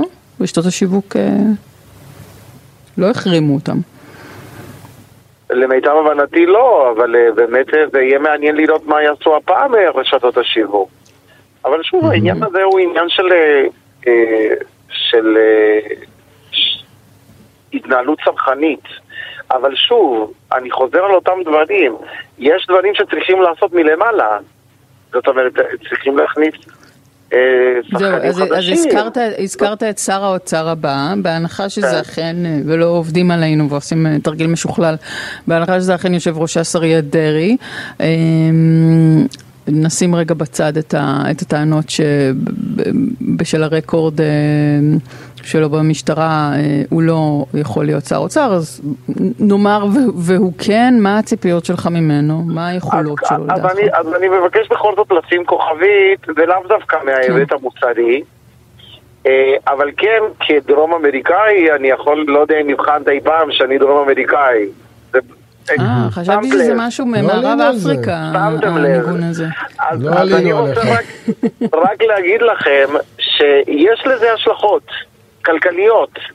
זאת אומרת, ברגע שהם רואים אה, שהאזרח יבין שמי שעומד בראש המערכת הוא בן אדם שעד לפני שבועות מספר הודה בבית המשפט שהוא העלים מס, אה, זה, זאת אומרת, אנשים מתייחסים לזה. זה משפיע על ההתנהלות הכלכלית והפיננסית הארוכת טווח. זאת אומרת, זאת אומרת, לא הציבור חשוב. אני לא הישראלי יקבל מסר. שהיושרה היושרה שלו היא לא דבר... ברור. אה, ברור, אנחנו רואים את זה ואנחנו מגיבים בהתאם. ואנחנו רואים מה קורה למשל בארגנטינה, בברזיל, במקסיקו, במדינות האלו, שהאזרח איבד לגמרי אמון במנגנונים האלו, בגביית המיסים, ומי שגובה את המס, ובפוליטיקאים, ובמנהיגים, ובסופו של דבר, את רואה את, אתם רואים את, ה, את הירידה בגביית המיסים. אוקיי? שוב, אני לא נכנס לטוב או רע, זה יקרה, זאת אומרת, אנחנו לא שונים, אוקיי? זה משהו שיקרה. כן. זה צריכים לקחת אותו בחשבון. עכשיו, יש כמה, כמה דברים מיידיים ויש את האתגרים ארוכי טווח. כל הזמן אנחנו הכלכלנים עושים את הטווח הקצר ואת הטווח הארוך. בטווח הקצר יש כמה אתגרים מאוד מעניינים שקשורים למינויים. אוקיי? קודם כל צריכים למנות את הרגולטורים בשוק ההון הישראלי, שזה סיפור ענק בפני עצמו, כי באמת שוק ההון נמצא במצב מאוד מיוחד עם כל הפינטקים, ובתוך עדיין מהפכה, מדברים עכשיו על ההפרדה בין כאן ל... אה, לדיסקונט, אה, אה, איזה סוג של רגולציה אנחנו רוצים, וצריכים להזכיר שגם משה ברקת, הממונה על שוק ההון והביטוח, וגם ענת גואטה, אחד אה, צפויה לסיים, השני כבר סיים, זאת אומרת, אה, הממונה על שוק ההון והביטוח ויו"ר רשות לניירות ערך, הם מסיימים קדנציה, קדנציה ארוכה דווקא, אז צריכים למנות רגולטורים, זה נורא חשוב, אוקיי? שוק אוקיי. ההון זה אירוע מאוד מאוד חשוב, זה הפנסיות שלנו, כרטיסי אשראי, תחשבו כמה, כמה כסף יש שם, זה אוקיי. אירוע בוא- מאוד בוא גדול. נדבר באמת על כסף, אה, אדריאן גם, אה, פילוט. רגע, אני רק, אני רק רוצה להגיד לכם שיש עכשיו פוש מחדשות 13 שהשופרסל הודיע שהיא לא מאשרת את, את המחירון. החדש של תנובה. בבקשה, כן. אז זה מעניין. אה, בוא נעשה, אדריאן, בוא נדבר רגע, בוא נדבר שנייה רגע כסף, אוקיי רגע, אה, אה, דרעי, יש לו דברים שהוא אמר, שהוא, שהוא מתכוון לעשות, יש לו מדיניות, הוא אה, שר אה, אוצר, לא רוצה לפגוע בו ברמה הפוליטית, אבל הוא שמאלן כלכלי במובן הזה, הוא כבר גם אמר את זה שהוא ישמור על נתניהו הימני, הקפיטליסט, אה, עם חמלה לשכבות החלשות. הוא דיבר על להגדיל את התווי מזון הישירים במיליארד שקל, הוא דיבר על הקמת רשות ממלכתית למלחמה בעוני, שאני אגב בעד שני הדברים האלה אגב, באופן אישי, אבל בוא נדבר, בוא נספור רגע בכסף את המחויבויות של דרעי, תספור לנו רגע. ברגע שהוא נכנס להיות שר אוצר, כמה כסף על פי ההתחייבויות שלו כבר הוא צריך להפנות מתקציב המדינה? תשמע, אין לי את המספרים מולי, אבל זה, אלו דברים, העניין של, אגב, העניין של המזון הוא מיליארד שקל. ואם הוא עושה את זה נכון, אני גם לא לגמרי מתנגד. זה צעד שהוא... אה, העניין, אנחנו קצת אה, זלזלנו בשנים האחרונות בסיפור של, של אי תזונה ותת-תזונה בתזונה לא נכונה. אה, זה, זה לא רק גם, אגב, אה, לא רק עניין של אה, אי תזונה או תת תזונה, זה גם כן השכבות החלשות מכניסים, כאילו, צורכים מזון שהוא לא איכותי. וג... וזה משליך השלכה מאוד מאוד רצינית על ההתפתחות הבריאותית. ובסופו של דבר, בן אדם שלא אה, לא ניזון נכון, הוא הרבה יותר חולה, ולכן אנחנו נצטרך לממן את המחלות האלו, אנחנו כעם כמובן, mm-hmm. אה, אה, בצורה של טיפולים, אה, של טיפולי בריאות, זאת אומרת, זה, זה עולה בסוף, מה שנקרא, נשלם יותר mm-hmm. בסוף. אז זה, זה לגמרי אני איתך בעניין הזה, אבל צריכים לעשות את זה מאוד ממוקד, צריכים לעשות את זה נכון, לקבוע קריטריונים מאוד ברורים, שלא יהיו קריטריונים שבסופו של דבר רק מיטיבים עם אוכלוסייה חרדית, אוקיי? אז יש לי שאלה על העלאת קצבאות האברכים למשל. כן. משהו שהוא מאה אחוז אה, אה, רע כלכלית. אין, אי אפשר אה, נגיד לראות את זה כמשהו שמעודד צמיחה, כמשהו שמעודד דווקא לא, כן יצרנות. אוקיי, אי אפשר, אתה אומר, זה, זה לא... אנחנו, אנחנו למדנו דוריה בקורונה שאנחנו מאוד מגיבים לתמריצים כלכליים, ראינו את זה בכל הסיפור של החל"ת. שאמרנו לא, לא יקרה כלום, אשכרה, אנשים הפסיקו לעבוד. וחיכו על היום האחרון, כן. ברור, ברור, זאת אומרת, אנחנו יודעים את זה מהמחקרים של קנמן בטברסקי, אבל היו כל, כל מיני אנשים שהטילו ספק, ואמרו, אה, נו, הכלכלנים, אתם ממציאים כל מיני סיפורים. והיינו, ראינו. אה, וברגע שאת בעצם בא ואומר, אה, אנחנו עכשיו אה, נעודד אי תעסוקה ואי יציאה לעבודה, מה שיקרה זה שאותם אנשים לא יצאו לעבודה. יתרה מזו, בן אדם ששוקל mm-hmm. כן לצאת לעבוד, או ל- ל- להסתמך על צדקה ועל שנור, עכשיו יש לו תמריץ ללכת לאופציה ב', נכון? הרי mm-hmm. יש פה אה, משהו שמערכת התמריצים תומכת בדבר הזה. יכול להיות שמצבה של ישראל... רק כן, כן. תתני לי לסיים, כי זה נקודה מאוד חשובה, וזה מכוון אותי ללימודי ליבה. מה הבעיה הגדולה ביותר, ולמה זה, הרי אם עכשיו אני אומר לך, דוריה, לכי ללמוד בישיבה בגלל שהעלו 200 שקל, את תגידי לי, לא, זה לא מתאים לי, כי אני מרוויחה הרבה יותר. כי את למד ליבה, את משכילה, השכר שלך גבוה. במקרים האלו זה לא המקרה, ולכן באמת במעט מאוד כסף זה כבר שובר שוויון, כי גם ברגע שאת לא משכילה ואתה לא משכיל ואין לך כישורים, גם השכר נמוך, וזה גם בעיה, כי אנחנו לא רוצים אנשים שיצאו לעבוד, אנחנו לא רוצים לייצר אה, אה, עניים עובדים. זאת אומרת, אוקיי, אני חושבת שההסבר שלך הוא מאוד שכלתני, הוא מאוד שכלתני ונכון, הוא רק מתעלם אה, לדעתי מזה שיש בחברה החרדית אתוס. של צדקה שהוא לא, אה, אנחנו כחילונים תופסים את זה כמשהו שלילי ושם הוא לא נתפס ככה. זאת אומרת, זה שאדם לומד ונזקק לתרומת אה, מזון או לתרומה למשפחתו זה לא דבר אה, שלילי באתוס החרדי או לפחות בקרב חלק מהחברה החרדית ולכן זה לא רק שאלה של כדאיות אלא גם אה, שאלה.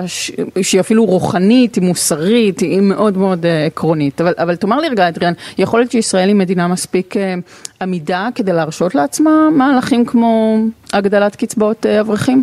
ועוד חינוך חינם מ-0 עד 3, או כל מיני דברים כאלה שדיברו איתנו עליהם? לא, זה, זה לא עניין, קודם כל, אז, אז לגבי ה, ה, הנקודה הראשונה שלך, אני מבין שיש, לכן בפתח דבריי אמרתי שאני לא נכנס לסוגיות מוסריות ואתיות אבל ברגע שאת מחליטה שאת לא עובדת, לא לומדת, לא, לא לומדת ליבה גם לא משרתת בצה"ל וגם לא משלמת מיסים ואת מבססת את זה על uh, תרומה של מישהו אחר אני חושב שמן הראוי, אני חושב, יכול להיות שאני טועה שהבן אדם השני יסכים לזה אוקיי? זאת אומרת, זה, זה לא שהחרדים, ה-50% מהחרדים מממנים 50% מהחרדים שלומדים. כי אז אין לי בעיה, כאמור, כמו שאת ציינת, כל אחד... השאלה אם האנשים אה, שבאמת מממנים, ובאמת משרתים, ובאמת עובדים, מוכנים להסדר החברתי הזה. ולהערכתי אינם מוכנים, ויש גם לזה השלכות, אוקיי? ואנחנו נראה אותם בשנים הקרובות, אוקיי? עכשיו, לשאלה השנייה שלך, זה מה זאת אומרת אם יש לנו, אם אנחנו מספיק עמידים? התשובה היא לא, למה? כי תמיד יש מחסור, אוקיי? ביום שאין מחסור לא תהיה כלכלה, לא יהיה צורך בכלכלה. יש כלכלה כי יש מחסור. זאת אומרת שצריכים, לת... מה שנקרא, לעשות תעדוף, לתעדף. את צריכה לעשות, את, את רוצה לתת תלושי מזון, זה צריך לבוא על חשבון משהו. כי אין אין סוף משאבים, נכון? אלא אם כן את מעלה מיסים. זאת אומרת, את מגדילה את הכנסות המדינה כדי להגדיל את הוצאות המדינה. אוקיי? דיברת, אודי, בהתחלה על, על שמאל כלכלי. אני לא בטוח ש, ש, שדרעי הוא שמאל כלכלי. הוא יותר מזכיר לי את הפופוליזם הכלכלי. למה? כי הוא רוצה להגדיל את ההוצאה ולהקטין את ההכנסה. זאת אומרת, הוא רוצה להעלות את התקציב ולהוריד מיסים. זה, זה, אתה מבין... באופן טבעי, גם בלי לדעת כלכלה, שזה לא בת קיים, זה, זה לא, כן. זה לא אגב, אירוע שהוא בת קיימא. אני חייב לצרף לך רגע זה ככה, שלי יחימוביץ' צייצה, אה, אמן שדרעי יהיה שר האוצר, כל כך מתאים, יותר מתאים מקודמו הליברטיאן המיושן והרסני ליברמן, ומהחלופה הכלכלית האופציונלית הזהה לליברמן, שזה בצלאל סמוטריץ'. אה, כך מצייתת שלי יחימוביץ' ממקום שבטה בטריבונה של הלשעברים. אה, ו... אה, ואני אומר לך שאם עושים ממש חשבון באצבע בלי לרדת לכל המספרים אז, אז, אז מדברים על משהו כמו שני מיליארד שקלים שלושה מיליארד שקלים סבסוד מחירי מוצרי מזון שנתניהו הבטיח, בערך מיליארד שקל ההבטחות של החרדים, שזה החד חד פעמי והסיגריות האלקטרוניות והמשקאות הממותקים, ובערך אה, עוד אה, חמישה, אה, בין עשרה לחמישה עשר מיליארד שקל. ואני שואל אותך רגע, כמישהו כתב כלכלי, בא שר אוצר ואומר, תקשיבו, אנחנו יש לנו מדיניות שונה. ראינו את המדיניות הכלכלית הקפיטליסטית שלכם, אנחנו רוצים עכשיו לקחת מתקציב המדינה עוד עשרה, בין עשרה לשנים עשר מיליארד שקל שמיועדים לדברים האלה ואני רוצה שאתם תעשו תוכנית איך אנחנו אה, מצליחים לעמוד ביעדים כולל הגדלת הגירעון. זה לא ימוטט בהכרח את הכלכלה בישראל. אני לא יודע. אני לא יודע. זה ניסוי. אגב, אני רוצה להפנות את תשומת לבך, לא יודע אם יצא לך היום בבוקר לקרוא כלכליסט, אה, יש מישהי, גם מאוד חכמה, קוראים לה אה, ליס טראס, היא הייתה ראשת ממשלה אה, של אנגליה. 45 יום. 45 יום והיא הגיעה לכס המלכות באותה גישה אגב, היא, אה, היא, היא להג, במהלך כל הקמפיין, היא ממש לעגה לפקידי האוצר הבריטים. ואתה כותב היום בכלכליסט שההיענות לכל הדרישות... אתם לא מבינים כלום בזה. והיא באה עם תוכנית, היא אומרת, אני הולכת להגדיל את הסובסידיות במקרה הספציפי של אנגליה על אנרגיה, אוקיי? זה לא היה על מזון, זה היה על אנרגיה, אבל זה היה נוח, אוקיי? היא רצתה להעלות... אה, באופן משמעותי מאוד את הסובסידיות אה, על אנרגיה. אה, ובד בבד היא אמרה, ואני הולכת לעשות אה, הורדת מיסים של 46 מיליארד פאונד, אוקיי? והיא אמרו לה, תקשיבי, זה לא מסתדר. זה לא מסתדר. והיא אמרה, אתם לא מבינים כלום, ושמענו אתכם, והלאה. והיום אנחנו מגלים, קודם כל כמובן למי שלא עקב, אה, היא, היא התפטרה והיא פוטרה והיא פיטרה את שר האוצר וזה, אבל היום אנחנו מגלים, ואני כותב היום בבוקר בכלכליסט, שאנגליה הייתה מאוד קרובה לקריסה. היא ממש הייתה קרובה לקריסה, למה שנקרא run to the bank, זאת אומרת ריצה בנקאית, אה, פשיטת רגל של קרנות אה, פנסיה וכמעט קריסת שוק הנדל"ן בעקבות קריסת שוק המשכנתאות. כי מה שקרה זה שהגופים הבינלאומיים, המשקיעים, משקי הבית באנגליה, הפנסיונרים, גם ה-IMF, גם חברות הדירוג הפסיקו להאמין בה, התשואות זינקו ליותר מחמישה אחוז, הפאונד קרס לשפל כל הזמנים, ואנגליה הייתה, היום אה, דיברו, היום אפשר לדבר על זה, היא ממש הייתה אה, קרובה לקריסה מוחלטת. זה הכלכלה השישית בגודלה במדינה, זה לא פקקטי מדינה במזרח התיכון, אוקיי? הכלכלה השישית כן. בעולם. אז, אז אני לא יודע אם זה כזה פשוט לבוא ולהגיד, עכשיו אני עושה גירעון של 12, של 20 מיליארד, של 40 מיליארד, הכל יהיה בסדר. אל תבלבלו לי את, ה, את התיאוריות עם התיאוריות שלכם, אנחנו נעשה את זה. יכול להיות שזה עובד, ויכול להיות שזה לא יעבוד. אתה צריך לקחת את זה בחשבון. אדריאן פילוט, כלכליסט, תודה רבה לך. תודה. תודה לכם, בוקר טוב. בוקר טוב. אה, נצא להפסקה ומיד אחריה ממשיכים. אהלן. אה, חזרנו. אני חושבת על זה שהמון זמן לא טסתי, אה, ולא מסיבות אקלימיות. לא, לא בגלל תביעת רגלי הפחמנית. לא יודעת, כאילו הקורונה כזה איתרה את הסיפור הזה, שכחתי שזו אופציה. כן. אבל אמ, יש איזה דיבור, יותר מדיבור, שבעצם אנחנו ב, ב, באחרי החגים, אבל אנחנו עדיין, הטיסות עדיין מאוד מאוד יקרות, זאת אומרת, זה לא, לא מורגש ש, ש, שזה תקופת שפל, או שהתחיל החורף, או שמשהו כזה, אה, שזה דבר די... אה, בניגוד למסורת, בוא נגיד ככה, של, אה, של הציר של המחירים. אז, אז אני חושבת ש, שכאילו זה גם תוצאה של הקורונה, שאנחנו בעצם מנסים עדיין איכשהו לפצות את עצמנו, ולכן הביקושים לא יורדים, כי אנחנו בסך הכל חיות מאוד פשוטות. ב... כן. במערכת הרגשית שלנו, אנחנו מרגישים שמגיע לנו פיצוי מהעולם על השנתיים האלה של הקורונה. ו...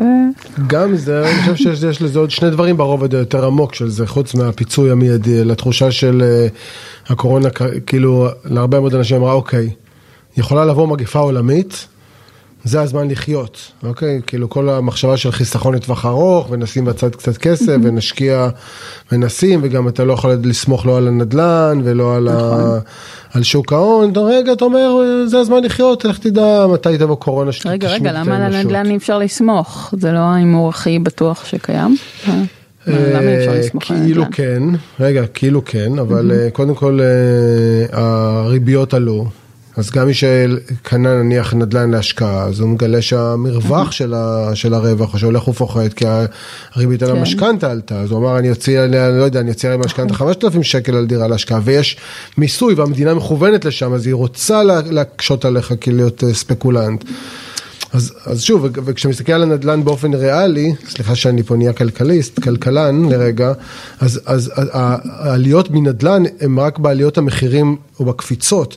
אה, אם אתה מסתכל על התשואה הריאלית של מישהו שקונה דירה ונניח משכיר אותה, זה 2-3 אחוזים של תשואה לעומת, לא יודע מה, 10 או 8 זו לא בוננזה, כן, נכון. זה לא בוננזה, לא בקיצור, זה אנשים שיש להם כסף, אז הם יכולים גם להשקיע בעוד כל מיני ערוצי השקעה. כן, מי שקונה דירה בלי משכנתה, בסדר, אנחנו לא מרחמים עליו, שיסתדר לא. גם עם 2-3 אחוזים, הכל בסדר.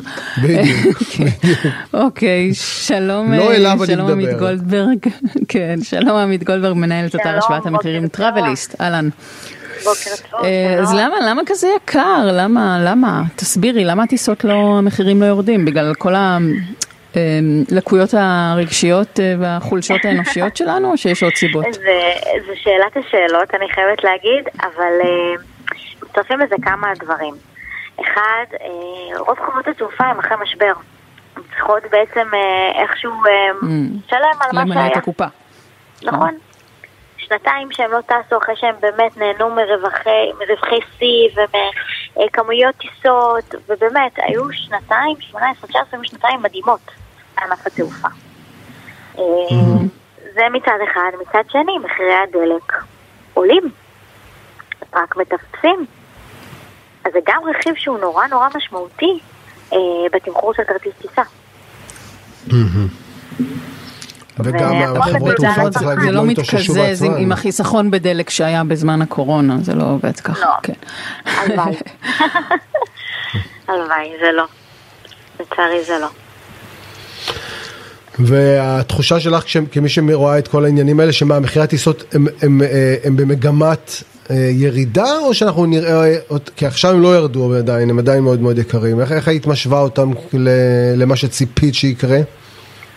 הציפייה, הציפייה די מתממשת, הציפייה הייתה שהמחירים יעלו אה, בתקופה הזאת, אה, וגם לקראת הקיץ אנחנו נראה שוב עליות מחירים. המחירי טיסה, לפחות לא ב-23, אנחנו לא נראה אותם כמו שטסנו ב-2019 בחמישה יורו אה, לקפריסין. זה לא יקרה חזרה כל כך לא, אבל עזבי חמישה יורו לקפריסין, מה אם סתם איזה דיל נחמד של 120 יורו למילאנו? וגם, אנחנו לא נראה את זה כל כך הרבה.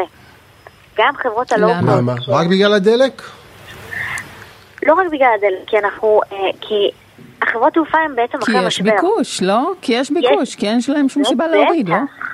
יש, זה בטח, יש ביקוש, יש כמויות טיסות שיא, יש 25 טיסות יומיות לאיסטנבול.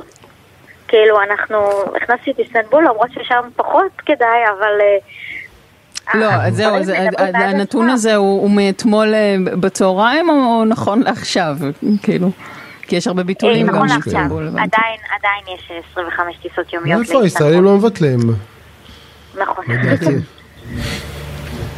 אז רגע, אז בעצם כרגע המחירים הם, הם גבוהים, מחיר, מחיר של כרטיס טיסה הוא גבוה בעשרות אחוזים ממה שהוא היה ב-2018-2019, זאת אומרת לפני משבר הקורונה, זאת אומרת הביקושים לא יורדים, להפך. אז בסדר, אז, אז נאכל את מה שבישלנו נראה לי, זאת אומרת הציפייה שהשוק יתנהל בצורה אנומלית של להוריד מחיר כשהוא יכול לגבות מחיר אה, גבוה ויש מי שיקנה, היא, היא קצת נכון. מופרכת, לא? נכון. נכון, אנחנו לאט לאט נחווה עוד קצת עליות מחירים, אנחנו גם נראה שבקיץ הבא של 23 המחירים יהיו יותר גבוהים מ-2022. לכן אם מישהו אה, יודע שהוא רוצה חופשה ספציפית בקיץ, אני מציעה להזמין כבר מעכשיו. ותגידי, עמית, אולי את יכולה גם להתייחס לנושא שראיתי השבוע, כתבה על זה, על זה שחברות תעופה גדולות מבטלות את המחלקה הראשונה. נדמה לי שזה היה American Airlines, אבל אני לא בטוחה, כי אין מי שיקנה בעצם. אנחנו אמנם קונים כרטיסי טיסה כמו שאת אומרת, אבל אנחנו לא רוצים להשקיע כל כך הרבה כסף בכרטיס טיסה כמו מחלקה ראשונה. זו מגמה שגם אתם מודעים אליה? זו מגמה שאנחנו לא כל כך מרגישים אותה, כי רוב הצרכנים שאנחנו אה, מכירים קונים economy. לא קונים אה, first וגם לא business. אבל זו מגמה שהיא היא, היא עוד, מאוד מדברת על השוק של היום, שאנשים לא טסים כמו פעם, פעם בשנה. טסים פעמיים, שלוש, ארבע, חמש, אז הם יחפשו איפה להוזיל את הכרטיס, הם יחפשו אה, להשתנמך במרכאות, אה, כדי להצליח לטוס כמה שיותר. והמשבר בכוח אדם שמאוד הורגש בקורונה ואחרי הקורונה, גם בענף התיירות וגם בענף התעופה, הוא, הוא כבר משהו שהוא מאחורינו? זאת אומרת, יש מספיק צוותי אוויר, יש איך למלא את כל המשמרות? עדיין אין, אין מספיק. כן, אנחנו בתקופת שפל, בחורף, ככה שהצורך במצבת כוח אדם היא יותר נמוכה. לקראת הקיץ יהיה גיוסים מאוד מסיביים, מאוד גדולים, במיוחד בנתב"ג, אה, כדי לא להגיע למצב שהיינו בקיץ האחרון. והתנאים הסוציאליים והמשכורות אה, עלו אה, מתוך בעצם הכורח לשכנע אנשים לבוא לעבוד, כי אחרי הקורונה היה מאוד קשה לגייס, אז, אז בעצם היום משכורת של דיילת או של דייל קרקע היא, היא גבוהה יותר? אני מעריכה שהיא גבוהה יותר, כי גם כל, כל המשק בסופו של דבר, השכר... אה, עולה לאט לאט, ויש נהירה נורא גדולה להייטק אה, ולמקומות בו אנחנו מרוויחים אה, שכר משמעותית יותר גבוה, אז כן, הם צריכים למצוא דרך להתחרות בכל השאר. כן, עמית גולדברג, מנהלת אתר השוואת המחירים טראבליס, תודה רבה שדיברת איתנו. תודה רבה. תודה עמית. כן. טוב, אה, אז רגע, כמה עולה דילי מילאנו בימינו, אה, שאמרת 120 יורו, זה לא קורה, אז כמה כן קורה בערך? לא, לדעתי ב-250, ב-300, ב-350, זה מאוד, מאוד, מאוד תלוי. אגב, זה לא הרבה מאוד כסף, את יודעת, את חושבת על זה. רגע, זה אה, רק הכרטיס, או שזה גם כן. שהות?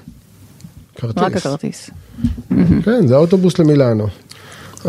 האוטובוס האווירי. וזה לא, זה לא הרבה כסף אה, יחסית לטיסות כמו שהיו פעם בשנות ה-80, כן? אז זה יקר לעומת מה שציפינו, ובואי נאמר את האמת, וזה צריך גם להגיד את זה, אה, שכל הדילים האלה של 30 יורו לקרקוב, אה, כן. זה לא ריאלי, זה לא ריאלי, וזה כאילו, זה נבע מהעובדה שמטוסים חזרו ריקים אחרי שהגיעו לכאן כל מיני עניינים. אני חושב שהדברים הסתדרו גם זה קשור למחיר הדלק, אבל לא פחות מזה ליציבות של חברות התעופה. אני חושב שחברות התעופה קיבלו זעזוע מאוד גדול בקורונה, אה, יש להם הפסדים ענקיים, הם לא יכולות להרשות לעצמן אה, לעשות את מה שנקרא את ה-reaching out לאנשים. כן. והתעופה תיאלץ לעבור סוג של אה, רוויזיה, זה קשור גם למצב שדה התעופה והמיסים והרבה, והרבה דברים. ככל שאנשים אומרים אוקיי אז לא אכפת לי אז אני אוסיף עוד 200 יורו ואני אסע לאן שבא לי אז והביקוש גדל אז אה, אני אוסיף עוד 200 יורו ויהיה לי לאגג' ולא רק הנדבג כי זה בערך נכון. הפערים מחירים. אגב זאת לדעתי הסיבה בסוף שאני לא שאני לא טסה כי אני אמרתי לך כבר שאני קשורה לחפצים שלי אני לא יכולה לדמיין מצב שזה ובאמת זה מופרע כמה שלוקחים על מזוודה אבל כאילו איך כן. זה שקר בפרסום. אבל הנה אבל דווקא אני רואה בזה תרגיל. תרגיל בהתבגרות, אה, אגב פסקת ההתגברות. אינני מעוניינת. אה, אה, תנסי לנסוע לשלושה ימים, טיסה קצרה, כן. רק עם טרולי, את יכולה או לא? מסוגלת? לא, לא, גם לא לאילת. אוקיי. גם לא לאילת. באמת? אוקיי. גם לא עם תרמיל כן, לא, אני לא. תרמיל, מה, כזה אוקיי. ממש, עם מ"ק וזה, הכל, כאילו, מה, אני בנט? לא, לא מ"ק. המ"ק היום זה בסלולר, אבל אה, רק כפי אה, גב, קטן. שתי חולצות, זוג תחתונים, גרביים, ורשת שיניים. לא הבנתי, זוג תחתונים לשלושה ימים? לא, לא, יש פה איזה ליקוי. יש פה איזה ליקוי יהודי. אני חושבת שהבעיה אוקיי. אצלך. אוקיי, טוב, טוב, יכול להיות. אמ, האם ראית, טוב התשובה היא לא, אה, האם ראית את טקס פרסי MTV בגרמניה הלילה? התשובה היא לא, לא, גם אני לא ראיתי, זה בסדר, אודי. אבל לא- ראיתי את לא- התמונות של לא ב-25 השנה האחרונות. לא, אני חושב שבפעם האחרונה ראיתי, הייתה לנו מנחה ב-MTV, נכון? עדן? לא, עדן הראל לפניה. עדן הראל? לא, לפני עדן הראל. אה, ברח לי השם שלה, מבקי גריפין? בקי גריפין? כן, בקי גריפין, איזה כבוד היא עשתה לנו שהייתה ב-MTV, אז אני חושב שאז ראיתי. אוקיי. בדיוק אז, נפלתי מהדינוזאור שלי בדיוק, כשצפיתי ב-MTV במסך של הקומודור 64. בדיוק. כן. אה, בסדר, אז אה, כמו שאמרת, הלילה, נועה קירל, הגיע uh, לייצג uh, אותנו, אותך, אותי אודי, uh, בטקס הזה, והיא לבשה חתיכת חליפה שבאמת קשה, קשה, קשה uh, לא, לתאר כמה אנחנו חוטאים לה שאנחנו עושים באייטם אודיו על הדבר הזה ולא אייטם ויזואלי. כן. אולי נשדר את זה, אז תתארי, תתארי לנו רגע. אני מתארת, אוקיי, מדובר אוקיי. ככה. ראשית, אני רוצה להחמיא לאיפור, לשיער, מאוד אהבתי שהוא אסוף אחורה, כזה צמוד לראש, מאוד יפה לה. אבל מה שבאנו לדבר עליו זה בעצם שיש לה חליפה לבוש אה, נגיד מין אה, כזאת חולצת בטן, גופיית בטן, ומכנסיים אה, מתרחבים, וכפפות אה, שמתחילות, אה, זאת אומרת מאוד מאוד ארוכות, מגיעות כמעט עד אה, לבית השחי, והיא מלאה מלאה מלאה בשרשראות, ומי מודפס על כל הבד הזה? הפנים של קניה ווסט. אה, אוקיי, נכבד העדה קניה. היהודית אה, בעולם בימינו. והשרשראות, איזה תליונים יש עליהם? חי ומגן דוד. זאת אומרת, מדובר בחליפת מחאה, לא פחות, וואלה. בחתיכת חליפת מחאה. אה, כן. וזה... עם אה, זאת, יש לזה מאוד- מחיר כבד, כי אתה צריך ללכת עם הפרצוף של קניה ווסט על הבגד שלך. נכון, זה נכון, תמיד כי- העניין כי בסוף.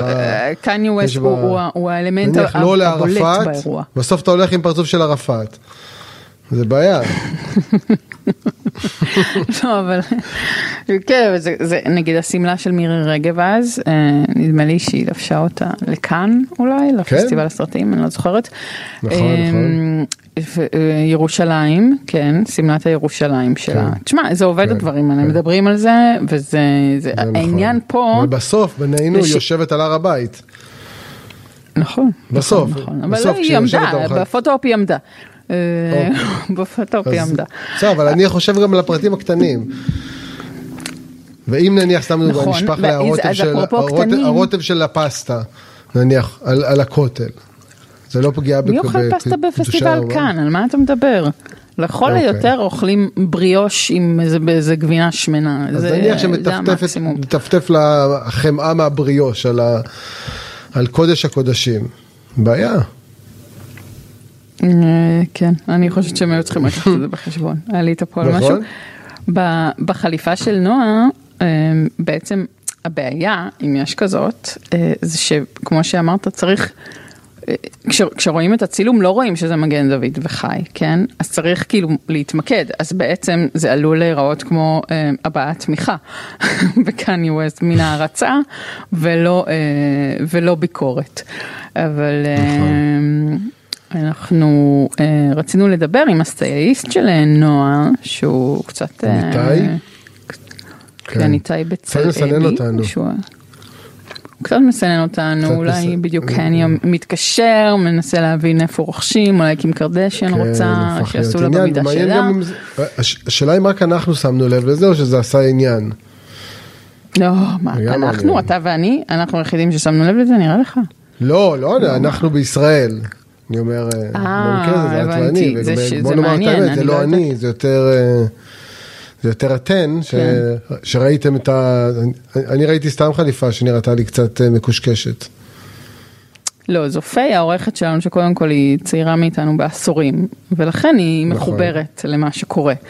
ובסדר, אנחנו מנסים אה, לה- להתיילד וזה, אנחנו מקווים שאנחנו לא קרינג'ים, אבל, אה, אבל אה, בסדר, נו, מה נעשה?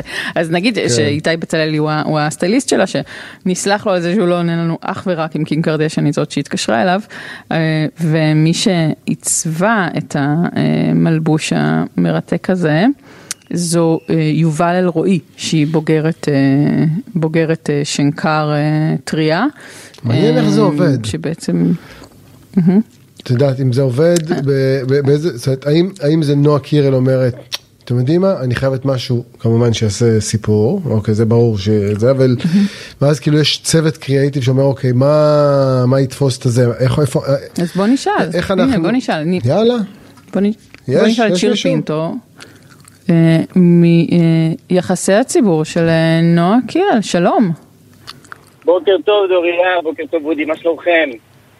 מה העניינים? האמת שמי שעומד מאחורי הקריאייטיב זו, זו רק בחורה אחת, וקוראים לה נועה קירל.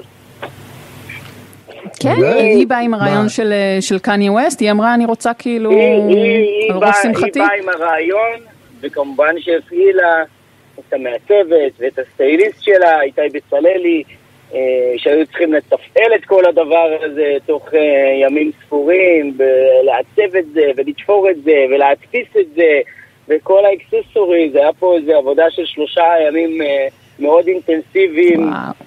אה, בשביל אה, לתפור את הבגד הזה.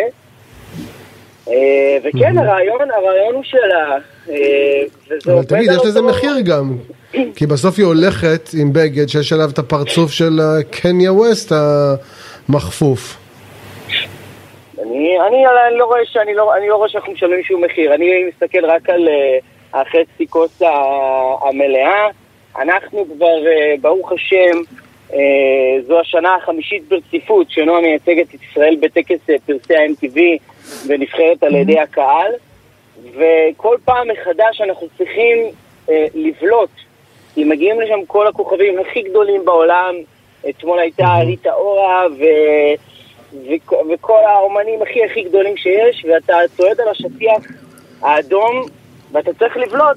ונועה קירל הקטנה אה, והצעירה מישראל צריכה לבלוט אה, גם שהתקשורת הבינלאומית אה, תצלם אותה ותסקר אותה ותרצה לראיין אותה. וזה התחיל, אז אז צריך גם ה- להגיד, להגיד שבכל פעם מחדש אתם מצליחים לבלוט, כי באמת תמיד בבגדים מאוד לא לא סטנדרטיים. כן, אגב, אה, וכולם שם, ומה מה היו התגובות. אתמול? התחרות לא, לא, כן, היא מאוד כן, מאוד לגמרי. קשה, כי נכון, הלוקים נכון. מאוד מאוד מושקעים. מי שזוכר היה לא, הלוק, ש... הלוק שלה אתמול, אבל הוא גם, הוא לא. הוא לא רק מושקע, הוא גם, אה, הוא גם, נכון. הוא, יש בו מחאה, זו, זו מחאה, נכון, זו נכון. אמירה, איך היו התגובות, כאילו, אני דווקא שואלת לא מאנשים ש... אה, לא מאנשינו, מאנשים כאילו משם. אה, אני, מה- אני יכול להגיד לך? שאני מנטר, אני מנטר את נועה קירל באנגלית, וראיתי שנכנסנו בלא מעט מגזינים, ועל השטיח האדום היא כן אה, אה, גרמה להרבה מאוד אנשים לראיין אותה, וזה מאוד מאוד מאוד סקרן. ובואו נודה, גם הרבה מאוד יהודים הם אנשי המפתח אה, בתעשיית המוזיקה ובתעשיית, ה... ובכלל בתעשיית התקשורת העולמית, וזה לחלוטין סיפק את הסחורה, אה, והנה עובדה שאנחנו פה מדברים על זה, ולא רק בישראל, אלא בכל העולם, וזה עשה לנו שירות מדהים. וכן, כמו שאמרתם, זה לא רק פריט אופנה של וואו, איזה יפה זה, היה חשוב לה להראות שהיא ישראלית, שהיא יהודייה, אה, היא דווקא על אדמת גרמניה, אתה מתפעל על את הטוויטר באנגלית, שיר? אתה מתפעל את הטוויטר שלה באנגלית? לא, יש לנו מנהלת סושיאל מדיה. אהה, לא, כי אני רואה הרבה אזכורים לתלבושת שלה, כן. ברור, ברור, אנחנו, מנהלים גם טוויטר, גם אה, פייסבוק, גם אינסטגרם, אה, גם טיק טוק, אנחנו בכל המדיות כמובן. תגיד, מבחינתך הישג זה שאחרי אה, אירוע כזה, שקניה ווסט התייחס לזה? יש לך איזה, אתה זה- ניסיון לגרות כבר- אותו לזה? זה, זה, זה כבר בחירה ש, אה, שלו, אה, זה לא מה שיגרום לי... לא, מבחינתך, זה בונוס או שזה יעד? אה, אה, זה, זה, לא, זה לא יעד, תחושת הניצחון מבחינתי היא, היא הכמות האייטמים שראיתי, הבאז שנוצר גם בישראל וגם בחו"ל, וגם האמירה שנועה מאוד מאוד מאוד מרוצה ממנה אה, כנגד אנטישמיות דווקא על אדמת גרמניה ודווקא בימים אה, כאלה מורכבים שאחד מהאנשים הכי מסוכרים והכי מדוברים בעולם כמו קניה ווסט יוצא באמירות אה, אנטישמיות אה, כנגד יהודים שכולנו דיברנו עליהם. ועכשיו, ועכשיו תגיד איך הגיבה טיילר סוויפט. ל- מה שנועה סיפרה לי זה שהיא עפה על זה ושהיא ממש ממש ממש התלהבה. אה, נועה עם הנחישות שלה והעומק שלה פשוט ניגשה אליה והסבירה לה והראתה לה ודיברה איתה וגם זה סיפק אה, תמונה היסטורית של נועה קירל עם הזמרת אה, המצליחה ביותר בעולם, טיילור סוויפט, שגם זכתה בכל הפרסים אתמול אה, בטקס, וזה כבוד גדול, והנה עוד אה, במה ועוד אה, חברים חדשים ותמונות נוספות להיסטוריה. טוב, צריך מרצ'נדייז של הפיס הזה לדעתי איכשהו. כאילו לא הייתי עושה שיווק מסיבי, אבל משהו שיזכיר את החיבור בין מגן דוד לפרצוף של קניה ווסט.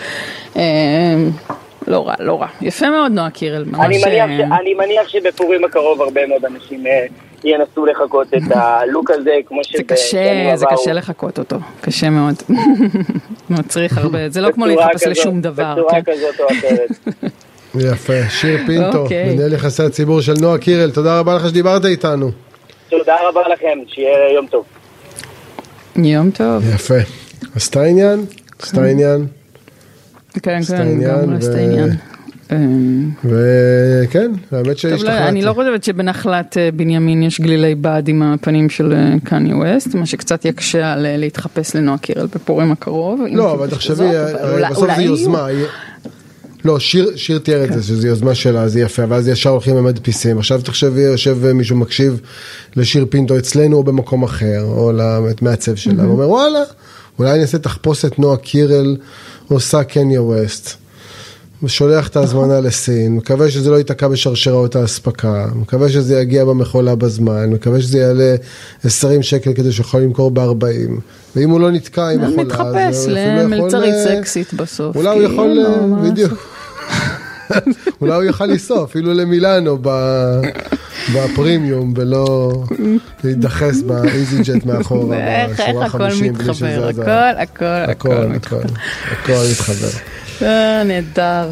טוב, אז... אה, טוב, זה הזמן סיימנו, להיפרד. לא? כן. נכון, כן. תודה לפיי גוטמן שערכה אותנו, למפיקות רינה דריגו ורוני טרנובסקי, לטכנאי עמית זק, תודה דוריה. תודה אודי. אמ, מחר שוב תוכנית בתשע, אה, מחר אתה אבל- עוזב אותי, כן. נכון. טוב, נה- יהיה כאן יואב. רבינוביץ'. נרכל עליך עם יואב רבינוביץ'. סגור. בסדר. יאללה. ביי ביי. ביי ביי.